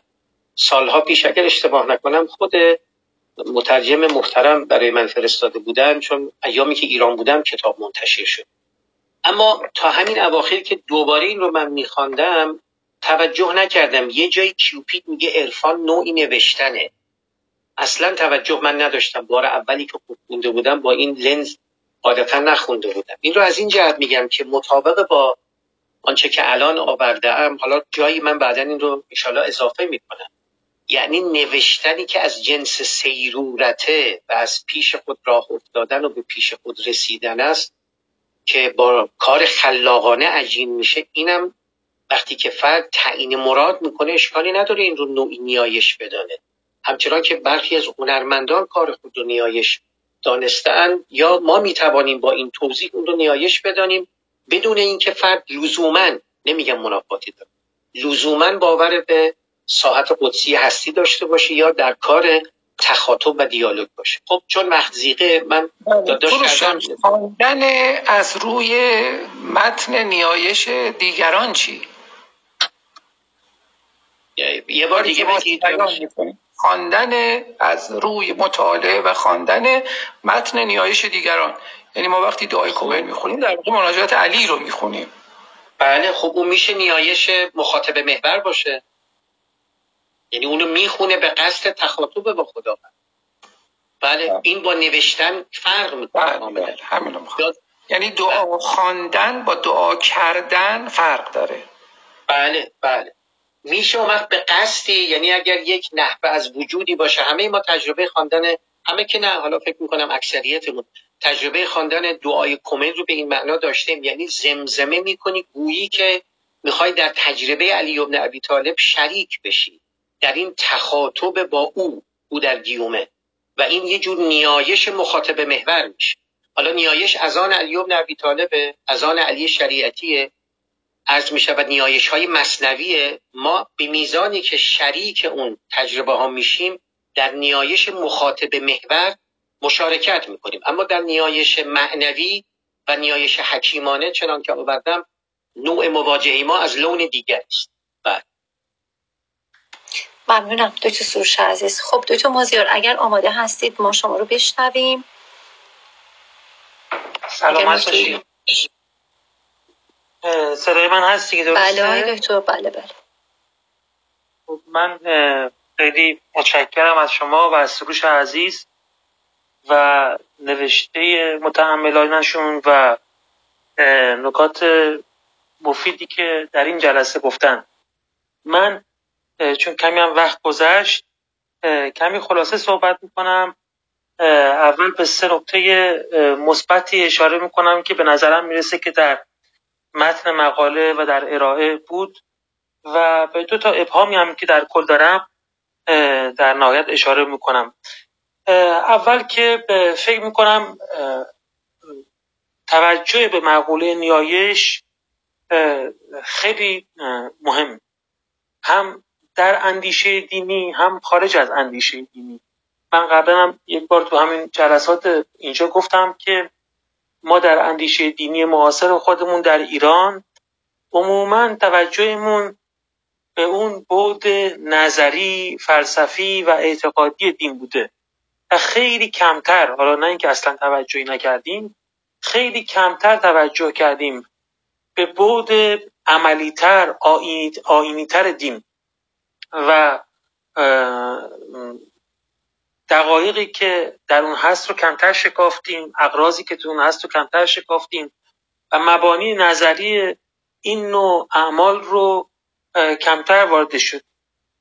با اینکه خب خیلی بخش مهمی از دیانت اگر نگیم که هم در واقع بیش از اون بود نظری دین دین عملی است که انسان انجام میده دست کم به اندازه همون بود نظری این بود عملی مهم و جدیه. و البته یک نوع نگاه دیگه هم اینه که اصلا شاید این دوگانگی افکندن بین دو بود نظری و عملی دین در نهایت کار درستی نباشه. از این جهت به نظرم توجه به مقوله نیایش خیلی مهم و اساسیه و خیلی بحث و در واقع کار میشه اینجا انجام داد. مثل همین تقسیم بندی انواع نیایش مثل تدقیق در مفهوم نیایش مثل تعمل در قایت نیایش مثل بحث در باب تبیین فلسفی نیایش. که خب گفتم کم سابقش در ادبیات ما و از این جهت این مقاله بسیار مختنمه نکته دوم نکته مثبت دوم همین توجه به انواع نیایشه. این هم به نظر من بسیار مهمه. یعنی یکی از خطاهایی یا اینکه لغزش هایی که باز در تعملات ما اتفاق افتاده در مورد دین فروکاستن عمل دینی یا نظر دینی به یک سری از تیپ های واحد و خاص و معموله. با اینکه به گمان من توجه به اینکه چه جزئیات چه ظرافت ها و چه تقسیم بندی های دقیقی در این اعمال وجود داره و مفهوم سازی برای اونها. همین کاری که در این مقاله انجام گرفته که بازم خیلی کار به نظرم خوبیه. مفهوم سازی برای اینها برای اینکه بتونیم بحث رو گسترش بدیم کار بسیار لازمیه. خصوصا در مقوله نیایش که هم خیلی قلم روی اساسی از دینه هم واقعا مقوله بسیار بسیار گسترده و قابل تحملی. نکته سوم که حالا در فرمایش آقای معینی هم بود نگاه خاصیه که دکتر طباخ کرده تو این مقاله و اون اینه که نیایش رو فقط در چارچوب دین ندیده. هم نظرا قبول نداره که نیایش محدود به دینه هم عملا تحلیلی که ارائه دادن کرد کار نیایش رو خارج از اون الگوهای مرسوم دینی تحلیل کردن. این هم به نظر من کار بسیار اساسیه و ما نمی‌تونیم مقولات دینی رو توضیح بدیم مگر اینکه اونها رو به صورت یک فعالیت ها یا کردارهای عمومی ببینیم. یعنی ما باید از اونجا از متن زندگی از متن واقعیت و از متن انواع مواجه هایی که به طور طبیعی و معمول توی زندگی داریم شروع کنیم تا بعد بتونیم وجه خاص دینی اعمال رو بفهمیم. حالا چه قبولش می‌کنیم چه قبولش نمی‌کنیم چه ردش می‌کنیم هر موضعی که می‌گیریم فهم بسیاری از روندهای دینی لازمش اینه که ما اون مرزهای معمول دینی رو بشکنیم و اعمال و رویه های دینی رو در دل واقعیت زندگی قرار بدیم و از اونجا شروع کنیم به تقسیم بندی ها و نظر ورزی های خودمون. نیایش هم قطعا چون عملیه یعنی یک عملیه که اختصاص به ادیان نداره. ما در زندگی معمولمون همه آدم ها رفتارهایی از خودشون انجام میدن که ممکنه ما اونها رو زیل عنوان نیایش بگنجونیم و بعد می‌تونیم بیایم جلو یکی یکی تقسیم کنیم که وقتی دینی میشه نیایش چه معنایی با خودش می‌گیره غیر دینی میشه چه معنایی با خودش می‌گیره توی نیایش های دینی چه ویژگی هایی در کار توی نیایش های غیر دینی چه ویژگی و نظایر اینها. دینی کردن یا فقط از منظر درون دینی یا از منظر خود دین به این رویه های خصوصا عملی دین نگاه کردن به نظرم فهم این که چه عملی داره اونجا انجام می‌گیره رو بسیار بر ما دشوار می‌کنه. دین جزوی از زندگی بوده جزئی از زندگی معمول بشر بوده. اتفاقی بوده که در تاریخ حیات انسان بر روی جهان افتاده و چیزی خارج از اون نبود. چیزی خارج از بشریت انسان نیست. از این جهت به نظرم اینم نکته بسیار مثبت مقاله است که تقسیم بندی انواع نیایش رو خارج از نیایش های معمول دینی برده و اصلا از اون منظر به این مقوله نگاه کرد. حالا اینا دو تا بحثن. نمی‌خوام خیلی وارد جزئیات این نکات بشم. ولی در مقاله راستش دو تا ابهامم برای من به چشم می‌خوره که سعی می‌کنم اینا رو مختصر بگم باز. اولیش اینه که با اینکه دکتر دباغ عزیز توجه داره و هم اینجا اشاره کردن هم تو متن مقاله اشاره کردن که مفهومی رو اینجا مراد می‌کنن از نیایش که مثلا این دعا نیست و گسترده تر از دعاست اما واقعیت اینه که ما هیچ تعریفی از نیایش در مقاله نمیابیم که این امری که مقسم قرار گرفته دقیقا چیه؟ اگه دعا نیست مثلا چیه؟ آیا مراقبه است؟ آیا خودکاویه؟ آیا نوعی درونباشیه؟ آیا اون مفهوم گسترده که در دین بهش بگیم عبادت؟ مثلا ما داریم عبادت رو تقسیم بندی می‌کنیم. دقیقا مشخص نیست که این عملی که اینجا نیایش خونده شده و هم جنبه های گفتاری داره هم جنبه های غیر گفتاری داره و حتی بعضا اشاره شد توی خصوصا ارائه که دکتر سروش عزیز داد می‌تونه جنبه های بدنی عملی هم به خودش بگیره که تقریبا تو اون تقسیم بندی اصلی اینا قایبن اینا تقسیم بندی چه چیزی هستن؟ و تا اون مفهوم اصلی رو ما به دقت روشن نکنیم شاید ابهام توی اون چیزهایی که تقسیم داریم انجام در موردشون انجام میدیم باقی بمونه. این یک نکته ای که به نظرم لازمه که بعدا تکمیل بشه در مقاله و تعریفی یا یک تعیین مراد دقیق تری از نیایش بشه.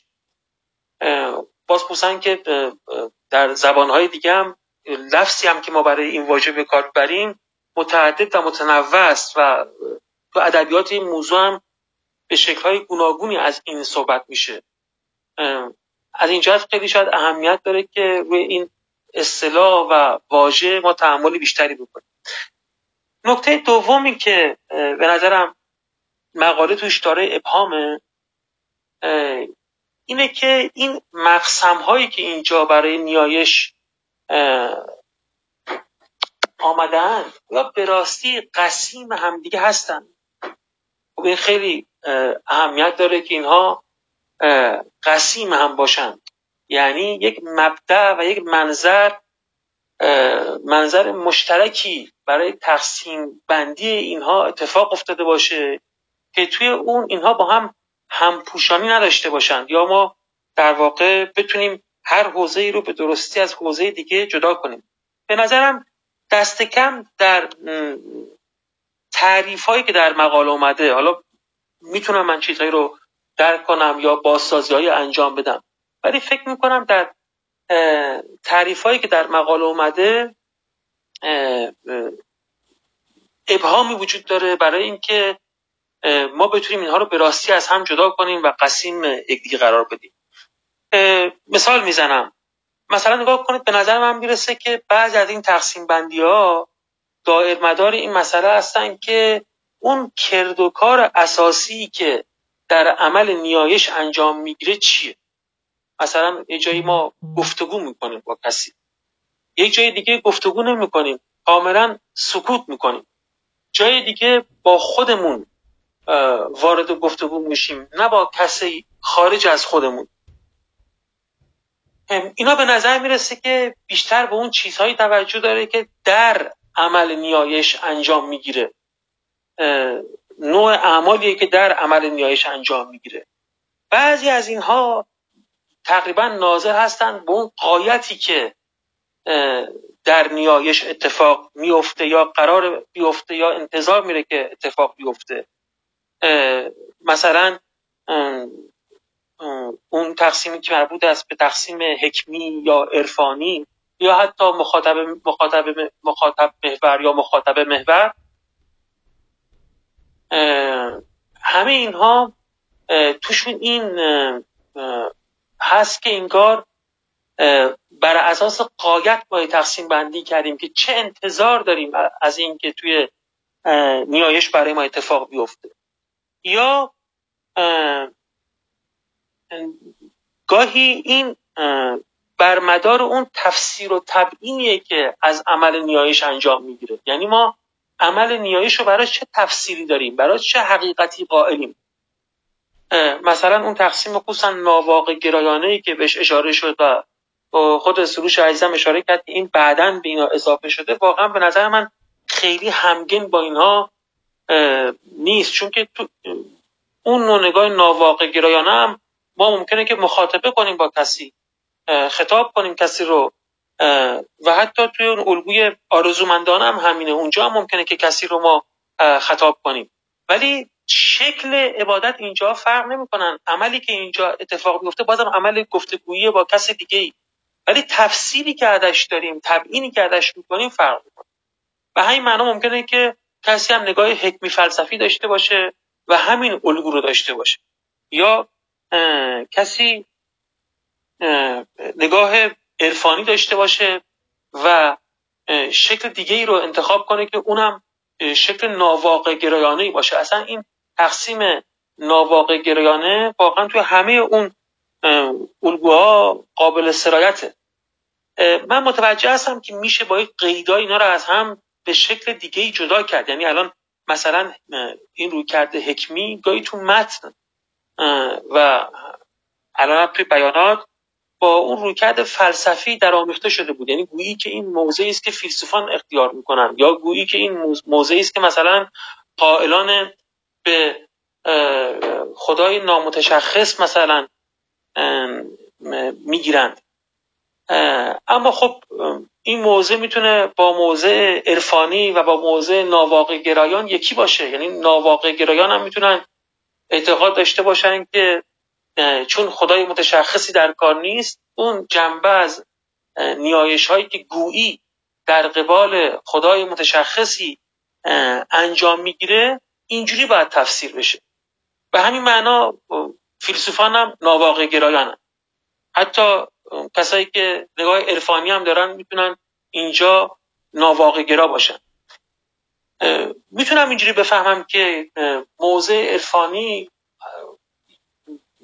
یک عنوانی که اختیار شده. در واقع اینجا منظور اون سکوت و همنشینی یا مجاورت یا حضور اینا است که روش داره تاکید میشه.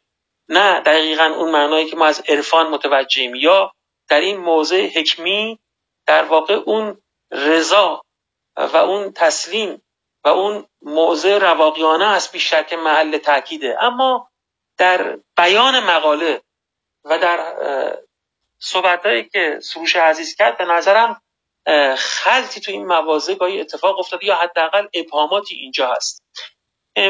کوتاه بکنم. به نظرم رسه که اینا خیلی قسیم همدیگه نیستن یا حداقل به درستی مشخص نشده که بر چه مبنایی ما داریم این قسمت بندی رو انجام میدیم که اون وقت بتونیم با دقت ورزی بیشتر اینها رو انجام بدیم.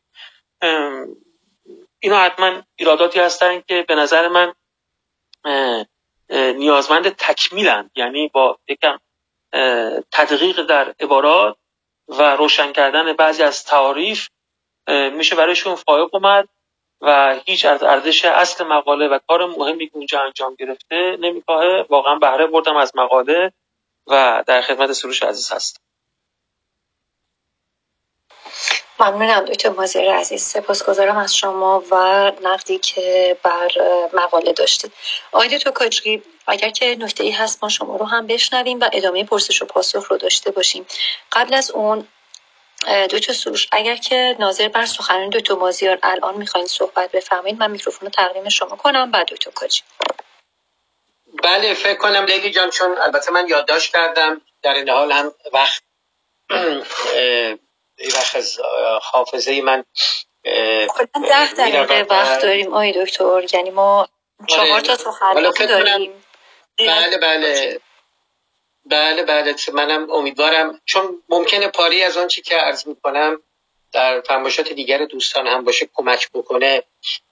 این رو میگم بعد البته که مشتاقم هم از سخنان دکتر کاجی عزیز و دیگران هم بهره ببریم. شاید مجبور شیم جلسه رو یه رو 20 دقیقه تمدید بکنیم تا بعد هم این فایل صوتی به کار عزیزانی که این مباحث رو دنبال می‌کنن بیاد. عرض می شود که من اولا جا داره از دوستانمون در حلقه دیدگاه نو تشکری بکنم هم دکتر کاجی عزیز هم دکتر سلطانی عزیز که هستند خب البته به اتفاق از ابتدا این کارها و جلسات رو پیش برده ایم. اما خب زحمات اصلی بر دوش این دو عزیزه از این جهت که این بار سومه که من در این حلقه مشخصا سخن میگم. یک بار راجع به کتابم بود. کتاب ورق روشن وقت. یه بار ایده دیگری تحت عنوان تنز الهیاتی که در قالب مقاله طرح شده بود اون موقع هم مثل امروز چکش کاری شد و دوستان ملاحظات انتقادی آلمانی طرح کردند که خب در پاره از جستارها و اگر اشتباه نکنم کتاب رد آبی روایت من آمده و این نوبت هم خب ایده دیگری و تازه‌ای که من چند سباهی در انداختم و نوشتم دربارهش که خیلی خوب و قابل استفاده است. واقعا ارز می‌کنم.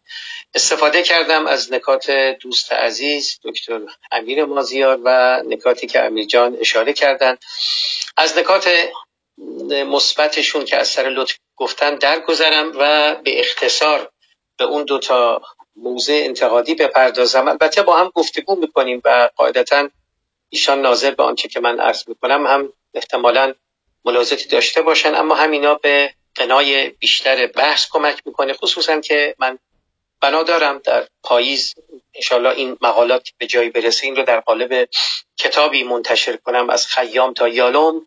احتمالا هنوز هم وقت است برای حق و اصلاح هر کدام از این جستارها از جمله جستار هسته پنهان تماشا.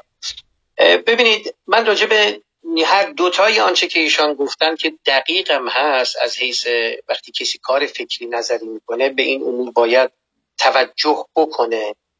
حتما از ابزار کاره هم تعیین مراد کردنه که راجع به چه چیزی داره سخن میگه و از چه امری سخن نمیگه و هم تفکیک حیثیات یا قسیم که اشاره کردن به درستی. من راجع به هر دو ملاحظاتم رو عرض می‌کنم به اختصار. یکی این که در باب اولی شاید در مقاله نیامده اما در ذهن من بوده در پانوشته هم احتمالا. الان توضیح میدم به اختصار که آنچه که من از نیایش مراد کرده ام به همه آنچه که گفتید کاملا توجه داشتم. این که گفتم از دعا استفاده نمی کنم اشکالی نداشت و نداره اگر کسی این رو بگه چون مشخصا در کانتکست دینی ما از آن سخن به میان آورده ایم و در عرایز من بود می‌دانیم به لحاظ لغوی دعا خواندن است. و هر جور خواندنی می‌تواند مطمع نظر باشه. اما چون در نیایش من آنچه که مد نظرم بود و تعیین مراد می‌کنم یه مود آف بینگه که فراتر از زندگی و کارهای ما در زندگی روزمره است.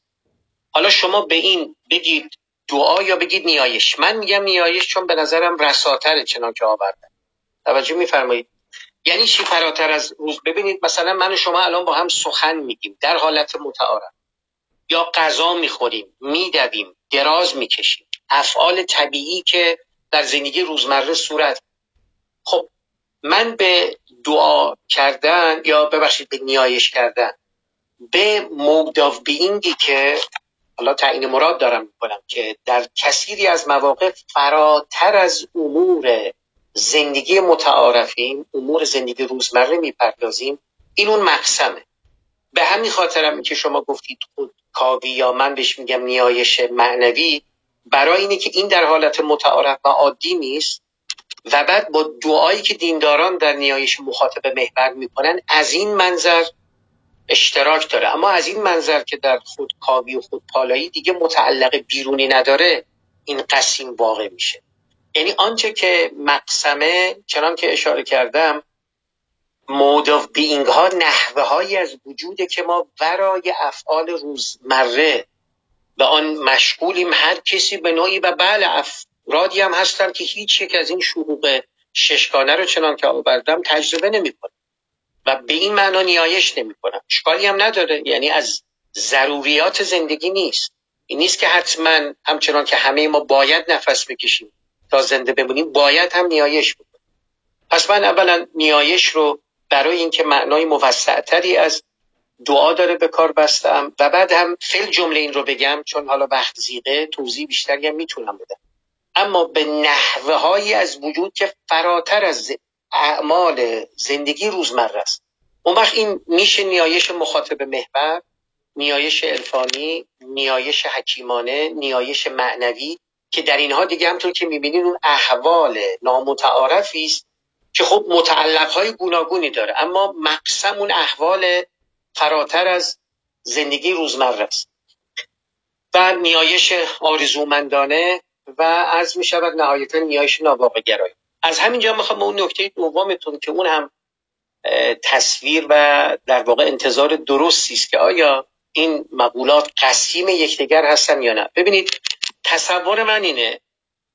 حالا در پاسخ به جناب موینی هم آوردم که از منظرهای مختلفی میشه تقسیم مندی رو پیش برد چنان که می‌دانید و قسیم ها رو برشمون من ناظر به تبیین و تفسیر و نگرشی که در کلام شما هم بود اتفاقا اون از این منظر اینا قسیم هم, هم. یعنی به تعبیر دیگر اعم از این که از جنس کنش باشن اعم از این که یا از جنس گفتار باشند یا از جنس از می شود که رفتار فرد باشند. من از این منظر اینها رو قسیم یکدیگر می‌دانم که نگرش افراد به آنچه که لب لباب نیایش می‌دانند. با توضیح کردن ارز کردم در کار نیایشگریشون ریزش کرده. یعنی در نیایش مخاطب محور من اول معادل های دیگه ای رو اینا چند بار تراش دادم من تا به اینجا رسیدم. معنیش نیست که حتما آنچه که من گفتم درسته. مرادم اینه که اینا رو هی تراش دادم معادل های دیگری گذاشتم که به قدر بوس اینا قسیم هم باشن. ببینید در نیایش مخاطب محور امروز هم در عرایزم بود فکر می‌کنم در از می شود مقالم فکر کنم آوردم. خود فرد میپنداره یعنی شما مفهوم پرسپکتیو رو که در نظر بگیرید برای اینکه یک ندانمگار یا خدا ناباور میگه مخاطبه در کار نیست. تخاطبی در کار نیست. فورباخ میگه که انسان خدا رو آفریده. اصلا چیزی تحت عنوان امر قدسی وجود نداره. به همین خاطرم در عرایزم گفتم تعین اونتولوژیک از این منظر قسیم همن یعنی منظر فرد فرد نیایش کننده در اولی اینه که دیالوگ می‌کنه تخاطب می‌کنه. خب پاره از این تخاطب ها مستجاب میشه. این رو نشانه این می‌گیره که سخن شنیده شده پاره دیگر هم نه. در دومی نگرش اونی که اصلا نمیشه با او تخاطب کرد که هرچه گویی دم هستی از آن پرده دیگر بر او بستی بدان. و در اون نگاه و منظر در واقع لب آنچه که متعلق نیایش سکوته. و بر همین سیاق جلو ترکیبی نگرش سومی اینه که می‌تونه اصلا جهان یا حکم به تعلیق حکم بکنه یا اینکه جهان آری از صاحب قدسی باشه. و در نیایش نوع ششم که اشاره کردید به این معنا اتفاقا من با عنایت این رو اضافه کردم. و اگر اون قصه منظری که گفتم در نظر بگیریم به نظرم قسیم میشه. یعنی قسیم میشه به این معنا که باز تو این نگاه فیلیپس که خود شما هم آشنایید به نیکی.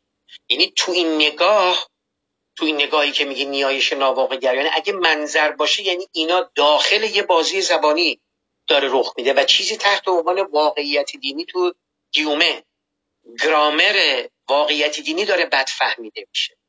اون وقت اگر این باشه این نوع نیایش به این معنا قسیم اون نیایش های دیگر. و در نیایش آرزومندانه باز نگرشه.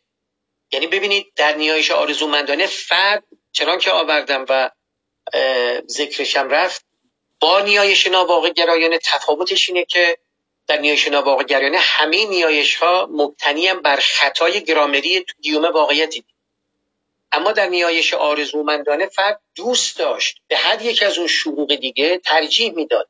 نگرشش این بود که کاش که هستی میشنید صدای او را. و بدین معنا تصور بدین معنا قسیم اون موارد دیگه میشه که در موارد دیگه در موارد چهارگانه پیشی یا اون سگانه اولی که آوردم معطوف به یه امری که بیرون از فرد هست می‌تونه باشه. حالا در مخاطب محور به نحوی در عرفانی به نحوی دیگر در حکیمانه به نحوی دیگر در نیایش معنوی هم کاری نداره به این که اصلا جهانی بیرون از او ساعت قدسی وجود داره یا نداره. کاری نداره. معطوف به این اون نگرش. اما در نگرش آرزومندانه هم معطوف باز به بیرون اما میگه نداره چیزی تعین. کاش داشت. به این معنا می‌خوام میگم در این قسیم های شیشگانه اونقدر که من می‌فهمم حالا درنگ بیشتری هم می‌کنم. اما همچنان درک من اینه که اینها آنچه که دکتر مازیار عزیز گفتن پیش چشم من هست و بایدم باشه به این معنا قسیمن یعنی فصل مشترکی از این منظر یعنی از حیثی که چنان که آوردم اون حیث معطوف به نگرش و اتیتیود نگرش نیایش کننده است. اگر این مد نظر ما باشه اون وقت این ششتا که به حصر منطقی هم صورت نگرفته. به استقراء به اصطلاح استقراء من کردم نه به حصر منطقی. اون وقت اگر این باشه تصور می‌کنم که این شش از این منظر که از می شود نگرش محور باشن قسیم همان مقسم رو هم توضیح دادن. حالا این میزان باشه باقیش رو میشه گفتگو کرد. امیدوارم دست کم در ایزای بیشتر عرایزم آنچه که گفتم موثر افتاده باشه. بله ممنونم. دکتر سروش عزیز ممنونم از شما. ما 15 دقیقه وقت جلسه رو تمدید کردیم. یعنی از الان به مدت 20 دقیقه. هم باید آقای کاجی رو از پنل بشنویم هم آقای اعتزازیان و خانم همای عزیز و سپهر عزیز سه تا سخنران گرامی داریم. دوتا کاجی عزیز من میکروفون رو تقدیمتون می‌کنم با اینکه خیلی وقت اندک شرمندم ولی نه نه خواهش می‌کنم. منم خیلی کوتاه مطرح سه تا سخنران محترممون نه نه خیلی کوتاه. من مطرح می‌کنم. خوشبختانه بخشی از اون چیزی که می‌خواستم بگم رو آقای دکتر مازیار گفتن.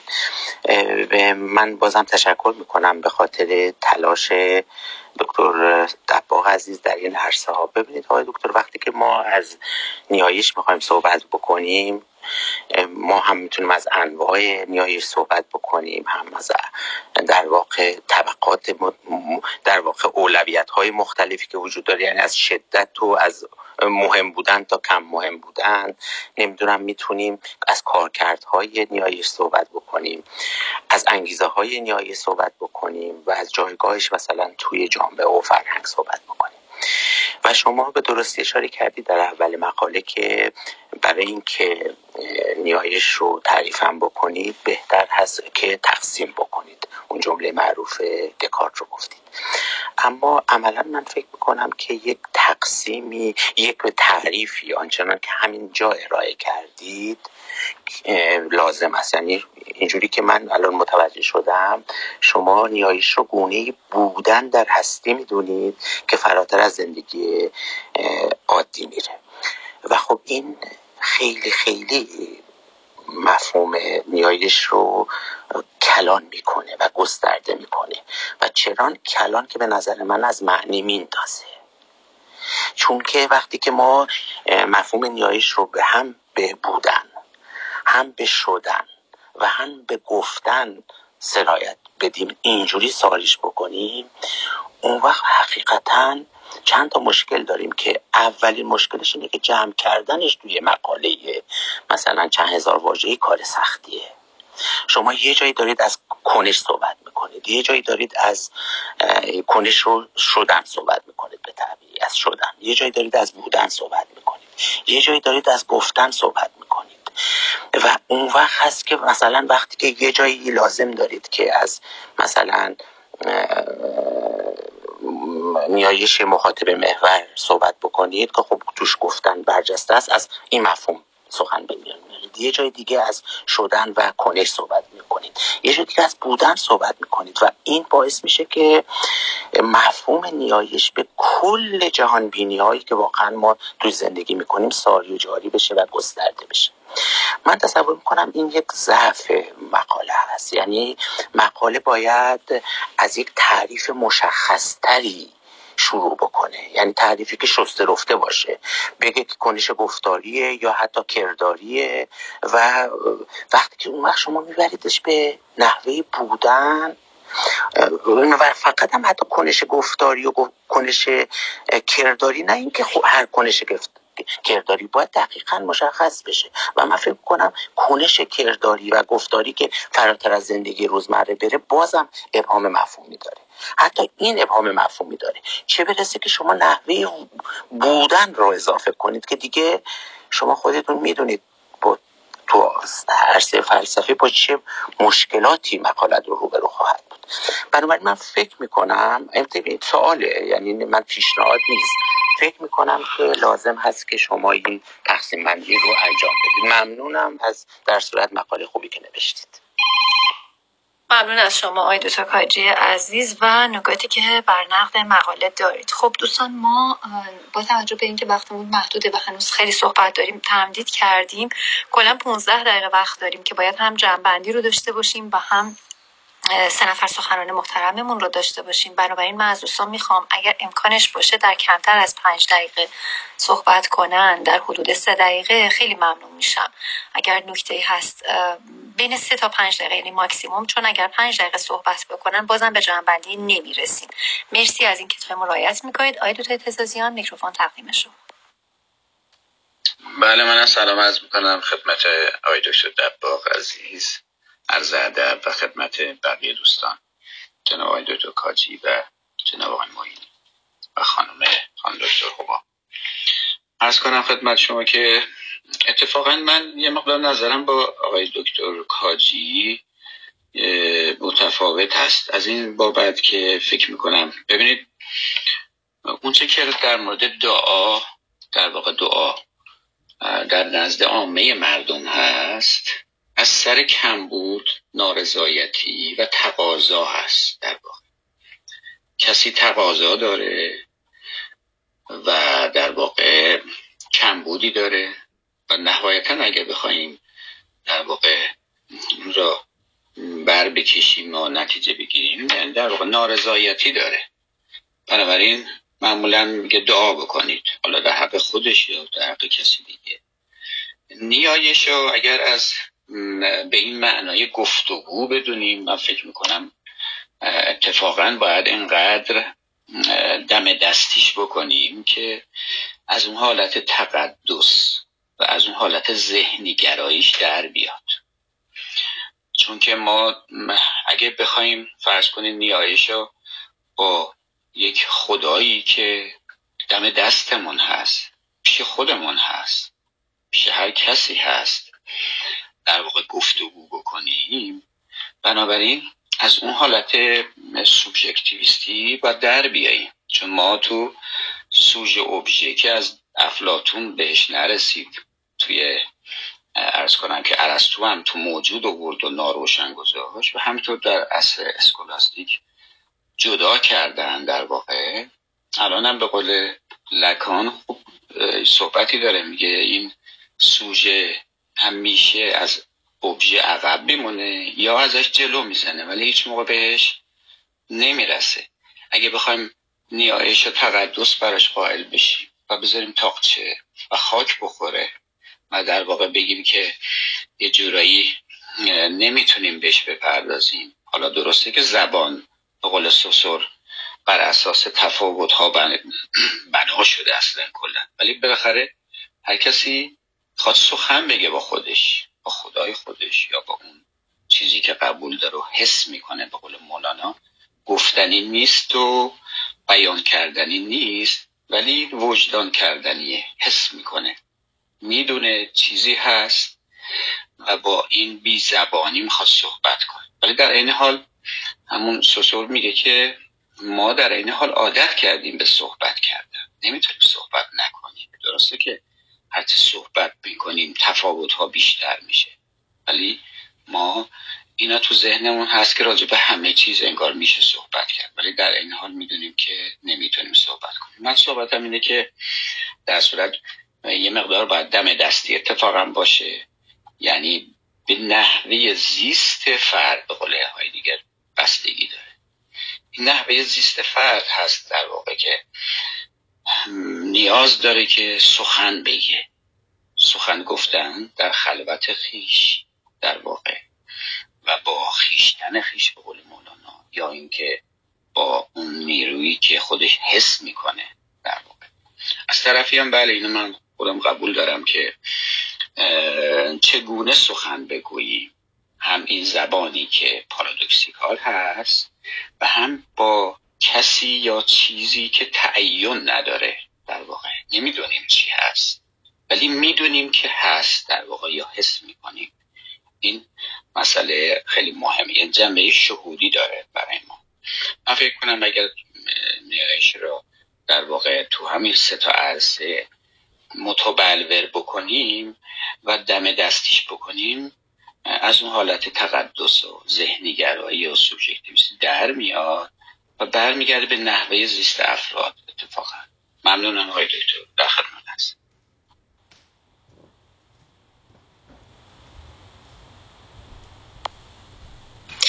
بله ممنونم. دکتر اعتزازیان عزیز سپاسگزارم از شما. خوب خانم دکتر هما و یه نفر دیگه آقای سپهر عزیز رو فقط بشنویم فقط جنبندی دکتر در خانم دکتر هما شما رو هم بشنویم. ممنون میشم. اگر در سه یا کمتر از پنج دقیقه خلاصه بفرمایید سپاسگزارم.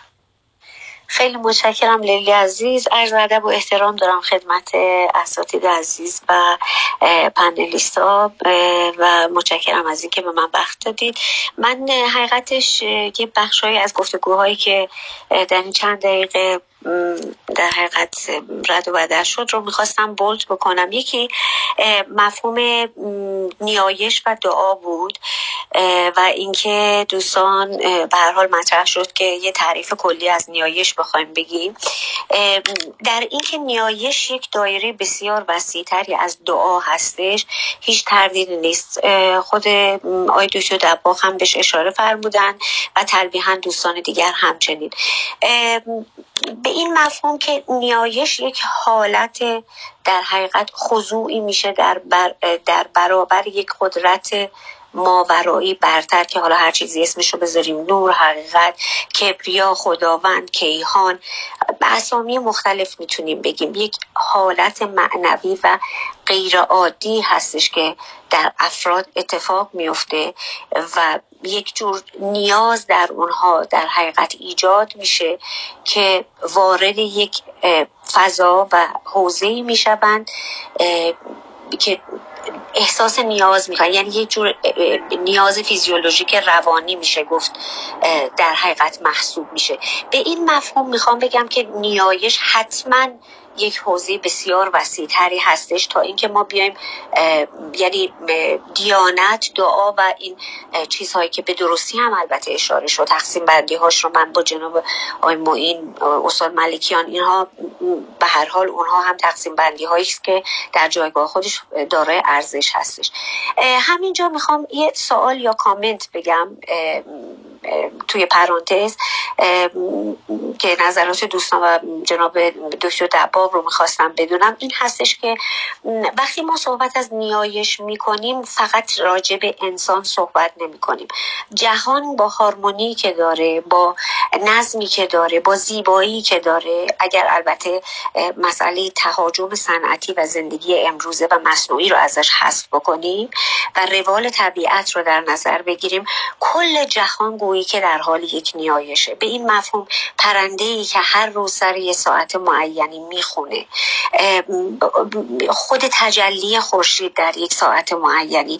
تغییر و این زیبایی ریتم فصل ها و آنچه که در طبیعت در یک نظم زیبا و گویی یک حالت اگر بخوایم با نگاه پویتیک نگاه کنیم نیایش گونه ای داره اتفاق میفته آیا می‌تونیم بگیم که خودش یک جور نوعی نیایش جهانی هست. حالا یه کامنت یا در قالب پرسش بگیم. کما اینکه ما می‌دونیم که سعدی خاج عبدالله انصاری خیلی ها به این اشاراتی داشتن.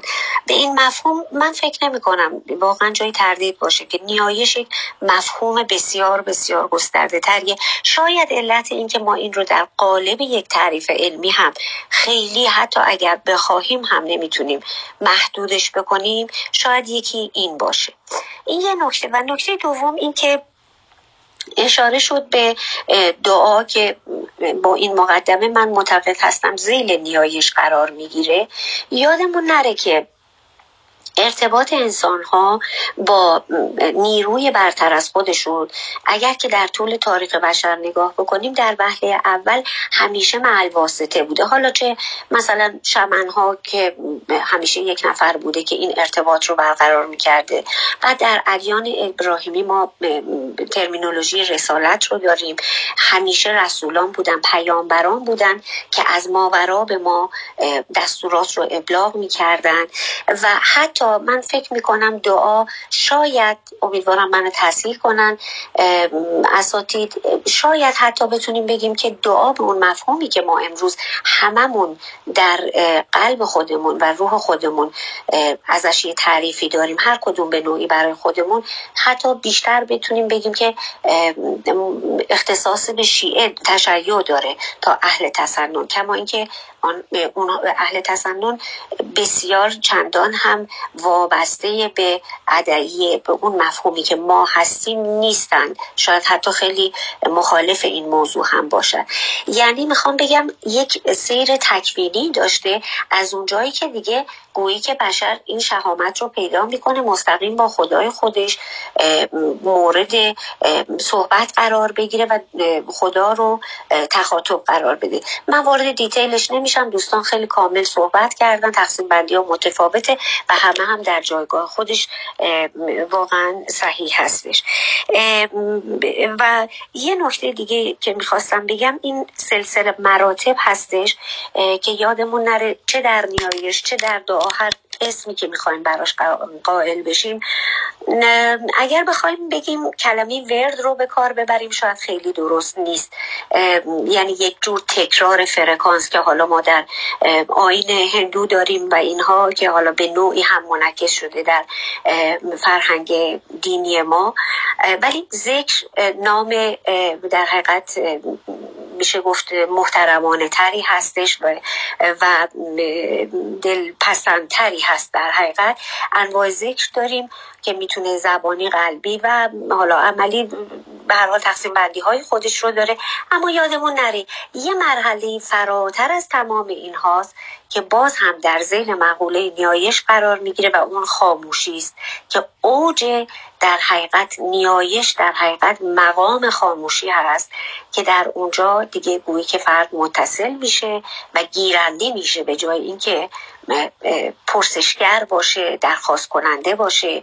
حالا بگیم به وحدتی می‌رسه یا اینکه به صورت گیرنده حالا حالت های متفاوته اما آنچه مسلم هست در اونجا دیگه هیچ ذکری هیچ کلامی و یا خواندنی اتفاق نمیفته و محضر خاموشی در حقیقت اونجا هستش.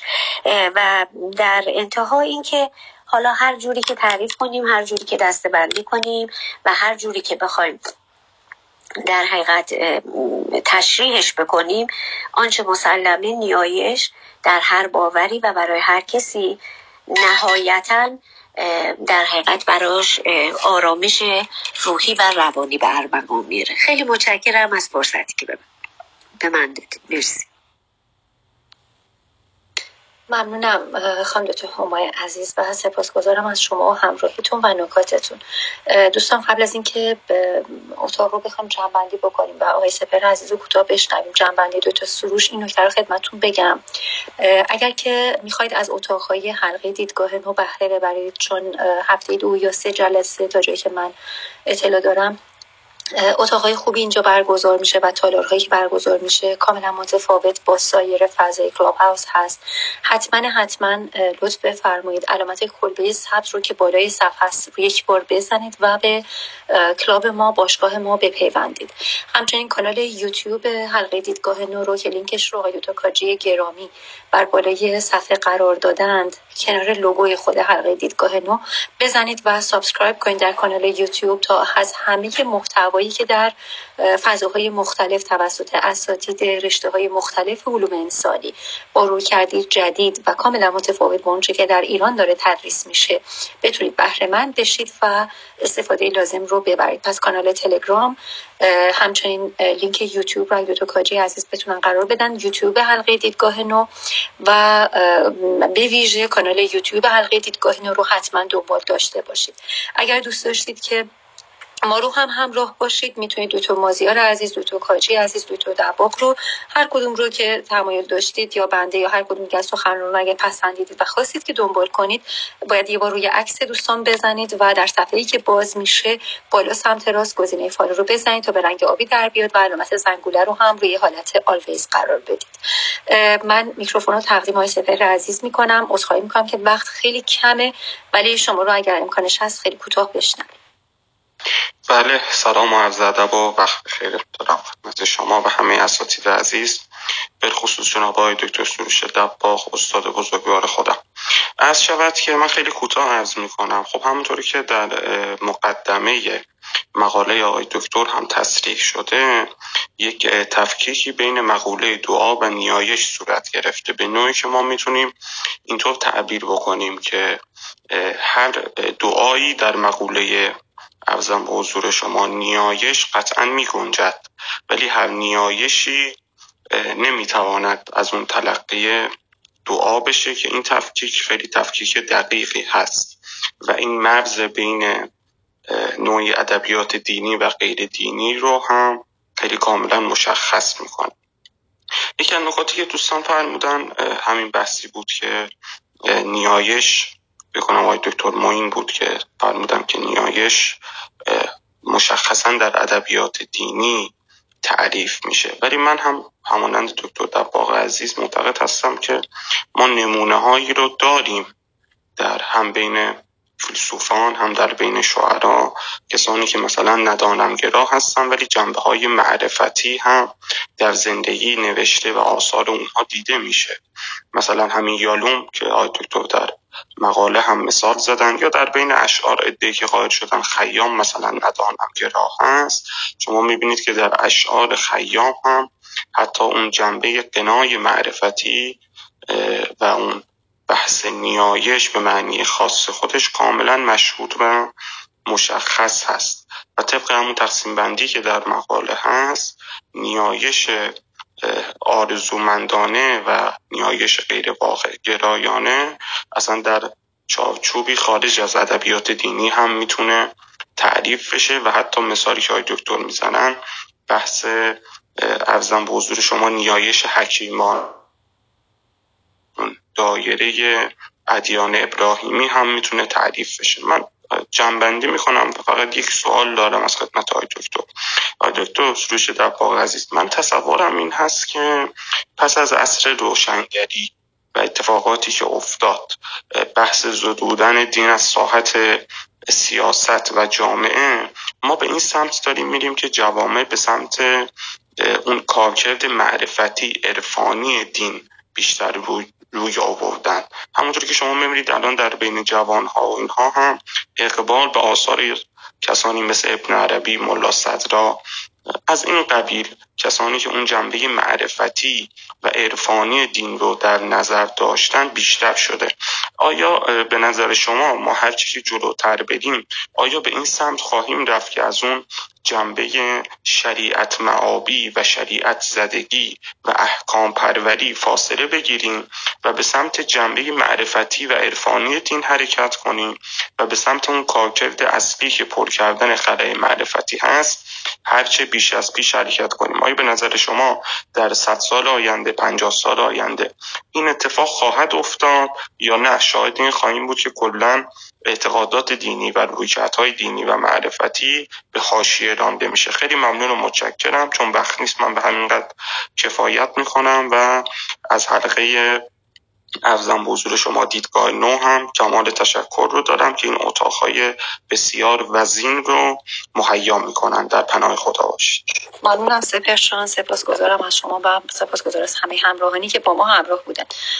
خب آقای دکتر مازیار و دکتر کاجی اگر که نکته ای برای جمع بندی دارید من ممنون میشم که مایک بزنید تا من رو آگاه کنید. وگرنه بریم به سمت جمع بندی توسط خود دکتر دباغ عزیز و بعد اتاق رو به پایان ببریم. خب اما که اساتید رو نمی‌بینم. دکتر دباغ من میکروفون رو تقدیم خودتون می‌کنم. هم پاسخ به نکاتی که دوستان طرح فرمودن و هم جمع بندی. بله ممنونم. لیلی جان از شما و از همه عزیزانی که نکات تکمیلیشون رو طرح کردن. من یادداشت کردم وقت زیقه و به اقتصاد به هایی که طرح شد بپردازم. راجع به آنچه که دکتر کاجی عزیز ترک کردن در تکمله پاسخ که به دکتر موزیار دادم. ببینید نحوه از بودن که من تعبیر فلسفی هم هست که ازش استفاده می‌کنم مود of being که با سیرورت و شدن در می‌رسه این اعم از کنش کرداری و گفتاری. منافاتی نداره. حالا الان وقت زیق من بیش از این نمی‌تونم توضیح بدم. یعنی همچنان هم فکر می‌کنم که اون مقسم که عبارت هست از نحوه از بودن بعدم خب توی مقاله بله یعنی همه کارها رو که نمیشه کرد اما خود اون ناظر به اون مقسم وقتی که بشه این تفکیک و صورت بگیره که من همچنان هم فکر می‌کنم تفکیک تک تفکیک موجهیه و تعمل بیشتری هم می‌کنم. اما نحوه از بودن که برای امور متعارفه اهم از گفتن و عرض می شود کنش کرداری و کنش گفتاری یعنی منافاتی نداره. ما وقتی که فراتر از اینجوری بگم فراتر از نحوه بودن متعارف میریم به انهای گوناگون نامتعارف میشیم. و به انهای گوناگون نامتعارف شدن رو خب حالا در نیایش اگر بخوایم بخشیش رو ریزش کنه بخشیش میشه روایتی که من آوردم. یعنی در پاره از انهای نامتعارف بودن یعنی نحوی از بودن نامتعارف. اینی که گفتم نحوی از بودنه الان هم تأکید می‌کنم مود of being و نامتعارفه بسیار خوب. این نحوی از بودن نامتعارف خودش به انهای گوناگونه. که اومد توی نیایش ها ریزش کرده. یه بخشیش نحوی از بودن نامتعارف از جنس نیایشه که با گفتاره یه بخشیش توأم با کرداره. یه بخشش تو کردار و گفتار رو داره یه بخشش فرض بفهمید که بدن توش درگیر میشه یه بخشش زبان. این هیچ آسیبی به این تقسیم بندی نمیزن به انهای گوناگون نحوه ای از بودن نامتعارف رو میشه توضیح داد. من کاملا توجه دارم شدن سیرورت اینا همش میشه توی این مود آف بینگ بگنجه. نحوه از بودنی که نامتعارفه. خب حالا یه وقتی کسی دعا می‌کنه نیایش نام نیایش مخاطب محوره. یعنی نحوه از بودن نامتعارفه نحوه از بودنی که ورای فعالیت های روزمره است در آن لب به نیایش یه جا هست که این نحوه از بودن نامتعارف در سکوت و تماشا و رسد کردن ریزش می‌کنه و تجلی میابه یه جا در خودکاوی و خود پالایی و عطف نظر کردن به درون.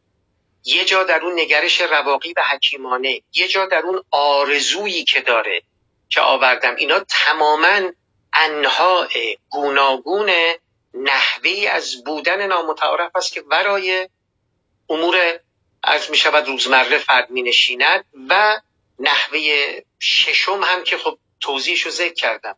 یعنی همون نگاه فیلیپس و کیوپی تو اینها.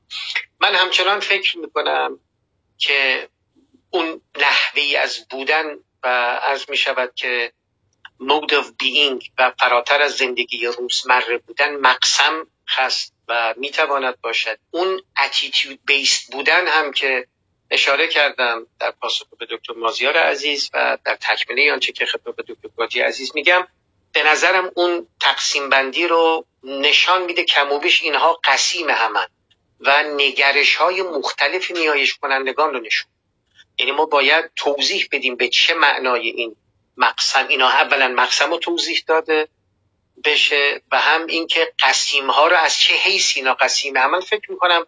از می شود که این توضیحاتی که میدم کار کم و بیش آب بندی شده است. اما هم تقسیم بندی چنان که گفتم به حصر منطقی نیست استقرایی هم کسی می‌تونه از منظر دیگری چنان که جناب معین از قول جناب ملکیان آوردن که انواع نیایش رو از منظر دیگری تقسیم کرد.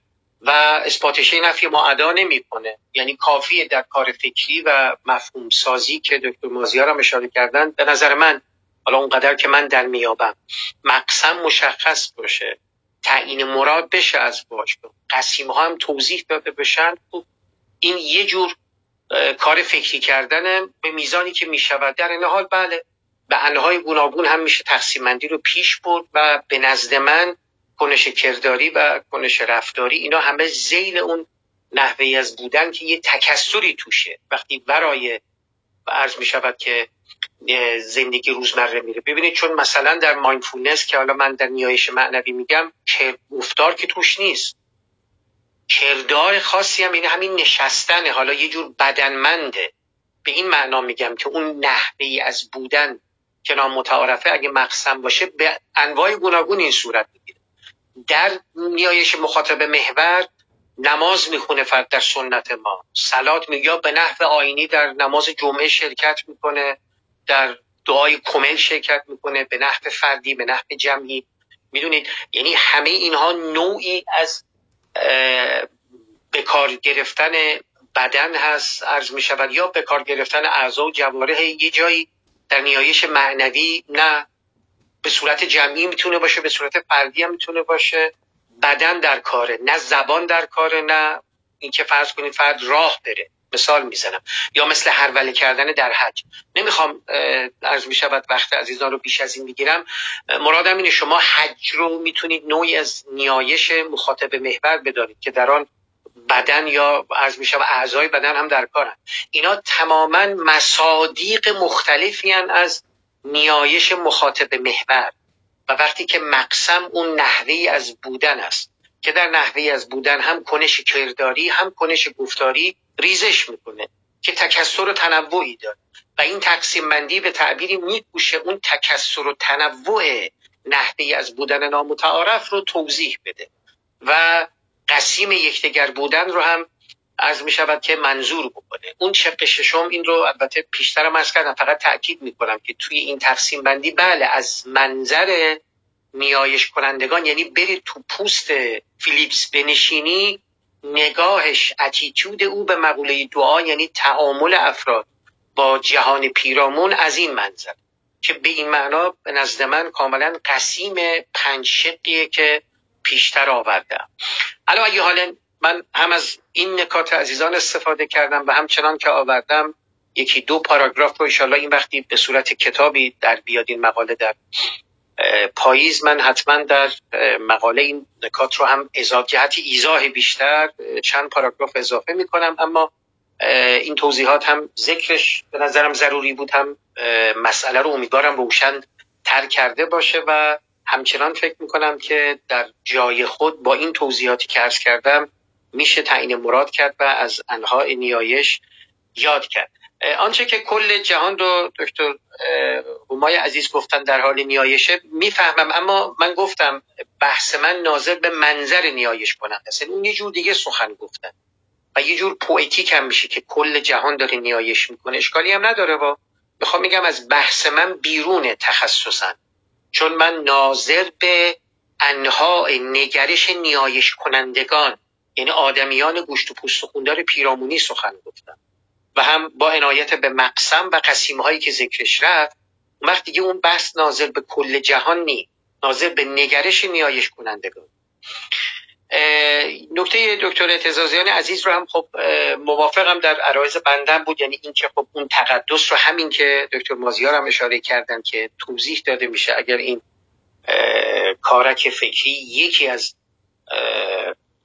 نتایجش این باشه که دایره نیایش رو فراختر از دیانت بکنه فکر می‌کنم به هدف خودش رسیده و به هر حال اینکه اصلا توسعا چرا که در ابتدای عرایزم آوردم سلوک معنوی در روزگار راز جدایی شده کنونی یا نحوه زیست معنوی. اعم از نحوه زیست دینیه این یک مقوله است یا دلمشغولی فکری که من بیش از ده سال روی اون دارم کار می‌کنم. و فکر می‌کنم خصوصا در جهان جدید به این قصه ما نیاز بیشتری داریم. از همینجا می‌خوام به نکته سپهر عزیز که تحت کردن برسم و عرایزم رو ختم بکنم که در باب شریعت زدگی اشاره کردن. ببینید این قصه اختصاصی هم به ما نداره. من در همین سفری که هستم در دانشگاه فریبورگ سوئیس سخن می‌گفتیم با پاره از عرض می شود همکاران در اینستیتوت اسلام سوسایتی که خب در اون دانشگاه هست و شأن نزولش هم یه دانشجویی است که رساله دکتریش رو راجع به کارهای من داره می نویسه و خب خیلی جلسه خوبی بود. سه چهار ساعت بحث و گفتگو بود. اسکالرهای عرب بودن. از می شود که آلمانی سوئیسی مسیحی مسلمان و بحث و گفتگو بود. اتفاقا چون من راجع به انواع نیایش اونجا هم صحبت کردم. از من خواسته بودن که راجع به دو تا از این ایده ها و تم ها سخن بگم. هم راجع به فقه اخلاق صحبت کردم رابطه فقه اخلاق و هم راجع به انواع نیایش. اتفاقا از این جدید عرض می‌کنم. یه خانم عربی که استاد اونم اسلام شناسی درس میده و به حال هم در سوئیس هم در آلمان اینها. ایشان به من می‌گفت که حالا ظاهرا پسندیده بود این تقسیم بندی و این نگاه رو و به من می‌گفت فلانی این قصه اختصاصی به قاعدتا شما تو این بحث نیاز نگاه فقط به ایران نبوده. گفتم نه من اصلا بحثم اینجا اصلا contextualize به یه معنا نیست. یعنی ناظر به کل مقوله نیایش. چه ایران چه خاورمیانه چه آنچه که حالا شما می‌بینید. و ایشان می‌گفت اتفاقا در جوامع اروپایی خب ما یه مفهومی داریم می‌دانید به نام European Muslim که مسلمانان اروپایی که تعدادشون هم کم نیست. و اینکه به هر حال نحوه زیست مسالمت آمیز میان مسلمانان و غیر مسلمان.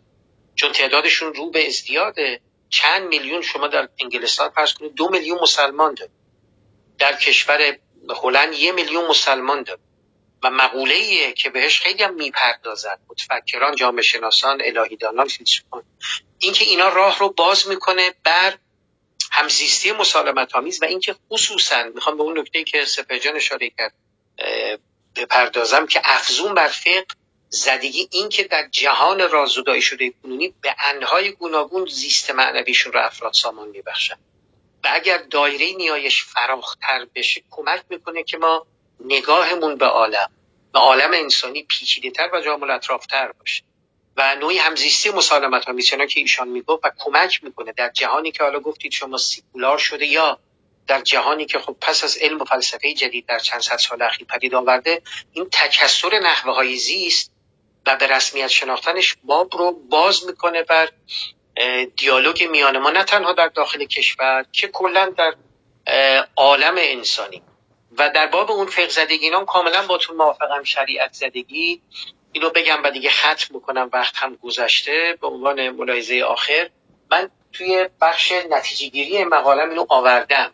دیگه وقت زید بود به این اشاره نکردم. حالا چون شما آوردید سپر جان من این رو توضیح میدم. ببینید سال گذشته نمیدارم. یک سال و اندی پیش بود که من مقاله احتمالا خوانده باشید. آیتی بهتر از این می‌خواهید رو نوشت. که در اونجا کوشیدم توضیح بدم که انها یا سبک های دینی هم متکسر شده. متکسرتر از اونی که ما فکر می‌کنیم و میپنداریم. این رو کوشیدم اونجا توضیح بدم و اینکه قصه تشرع و تدین رو نباید ما مسابقه با هم بگیم هم انان با هم بگیم هم به تقسیم بندی سگانه عبدالکریم سروش اشاره کردم در مقاله در ابتدا دینداری معیشت اندیش دینداری معرفت اندیش و دینداری تجربت اندیش. می‌دانیم همه ما و هم به تقسیم بندی سگانه جناب مصطفی ملکیان که اسلام یک اسلام دو و اسلام سه باشه. و بعد آوردم که اینها خوب رهکشاست. خیلی هم توضیحات میده اما کافی نیست. کافی نیست برای اینکه سبک های مختلف دینی در کشور ما حالا این مقاله دومی دیگه ناظر به وضعیت کنونی ما در ایران معاصره. اونقدر که من می‌فهمم. برخلاف انهای نیایش که الان اشاره کردم و گفتم در داخل این که میگم ناظر به داخل کشور نه اینکه خارج از کشور نیست. اما خب این با عنایت به تجربه حکومت دینی و مدرنیته و مدرنیزاسیون که پیشتر آمده به نظرم بروز و ظهور بیشتری کرد. اینکه ما سبک های مختلف دینی داریم که فرد خودش رو متشرع نمی‌دونه اما متدین. و همچنان معتقد در دایره دیانته. مثلا نماز نمی‌خونه روزه می‌گیره. یا نماز رو نمی‌خونه روزم نمی‌گیره نظر می‌کنه. یا نماز نمی‌خونه روزه نمی‌گیره نظر نمی‌کنه. در تاسوعا آشورا حضور و بروز داره در مناسک دینی و خودش رو دیندار می شما ممکنه بگید از نظر فقها که او تارک الصلات بله اینا رو خوب می‌دانم من. بحث فقهی نمی کنیم بحث انواع نحوه های زیست از نظر فقها بله. او که تارک الصلات محسوب میشه. تازه از دایره مسلمانی خارج نمیشه اگرم تارک الصلات باشه. مادامی که مزین و مغر باشه به مسلمانی پیامبر. نو فقها میگن آقای خمینی هم آورده در کتاب خودشون و دیگران هم همینطور.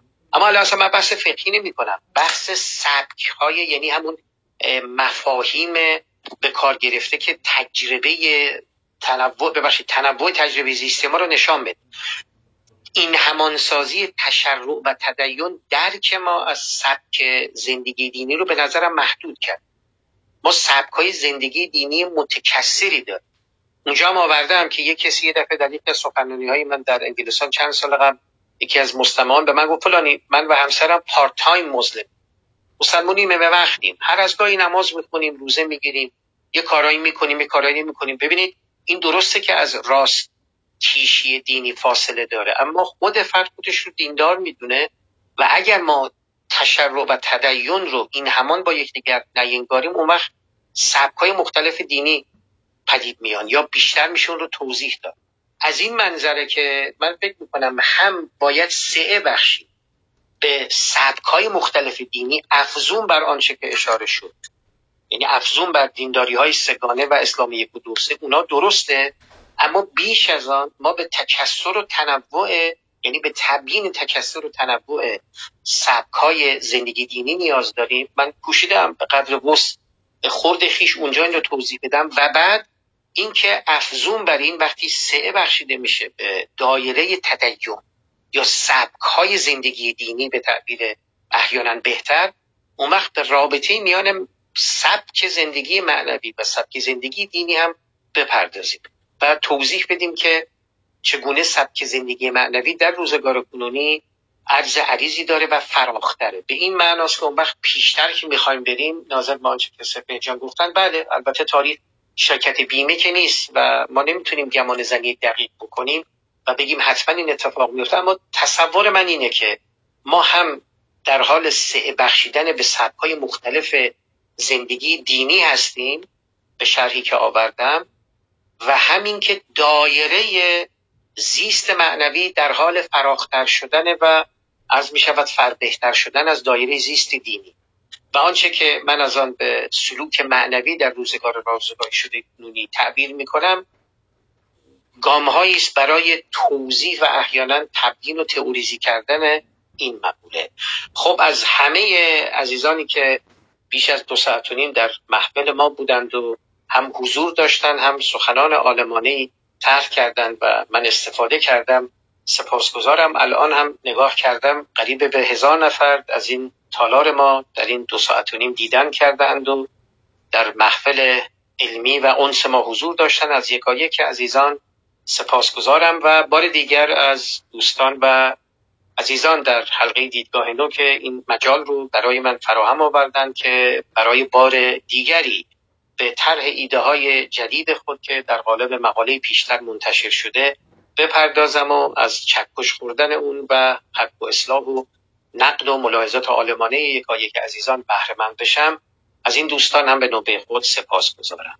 عرض بنده تمام هر کجای این کره خاکی که هستید روزگاری تو هم با سلامت جسم و رضایت باطن رو برای عزیزان و زندگی مشهون از خوشحالی و خورسندی و غرقگی رو آرزو می‌کنم. به قول سهراب روزهاتان پرتقال باد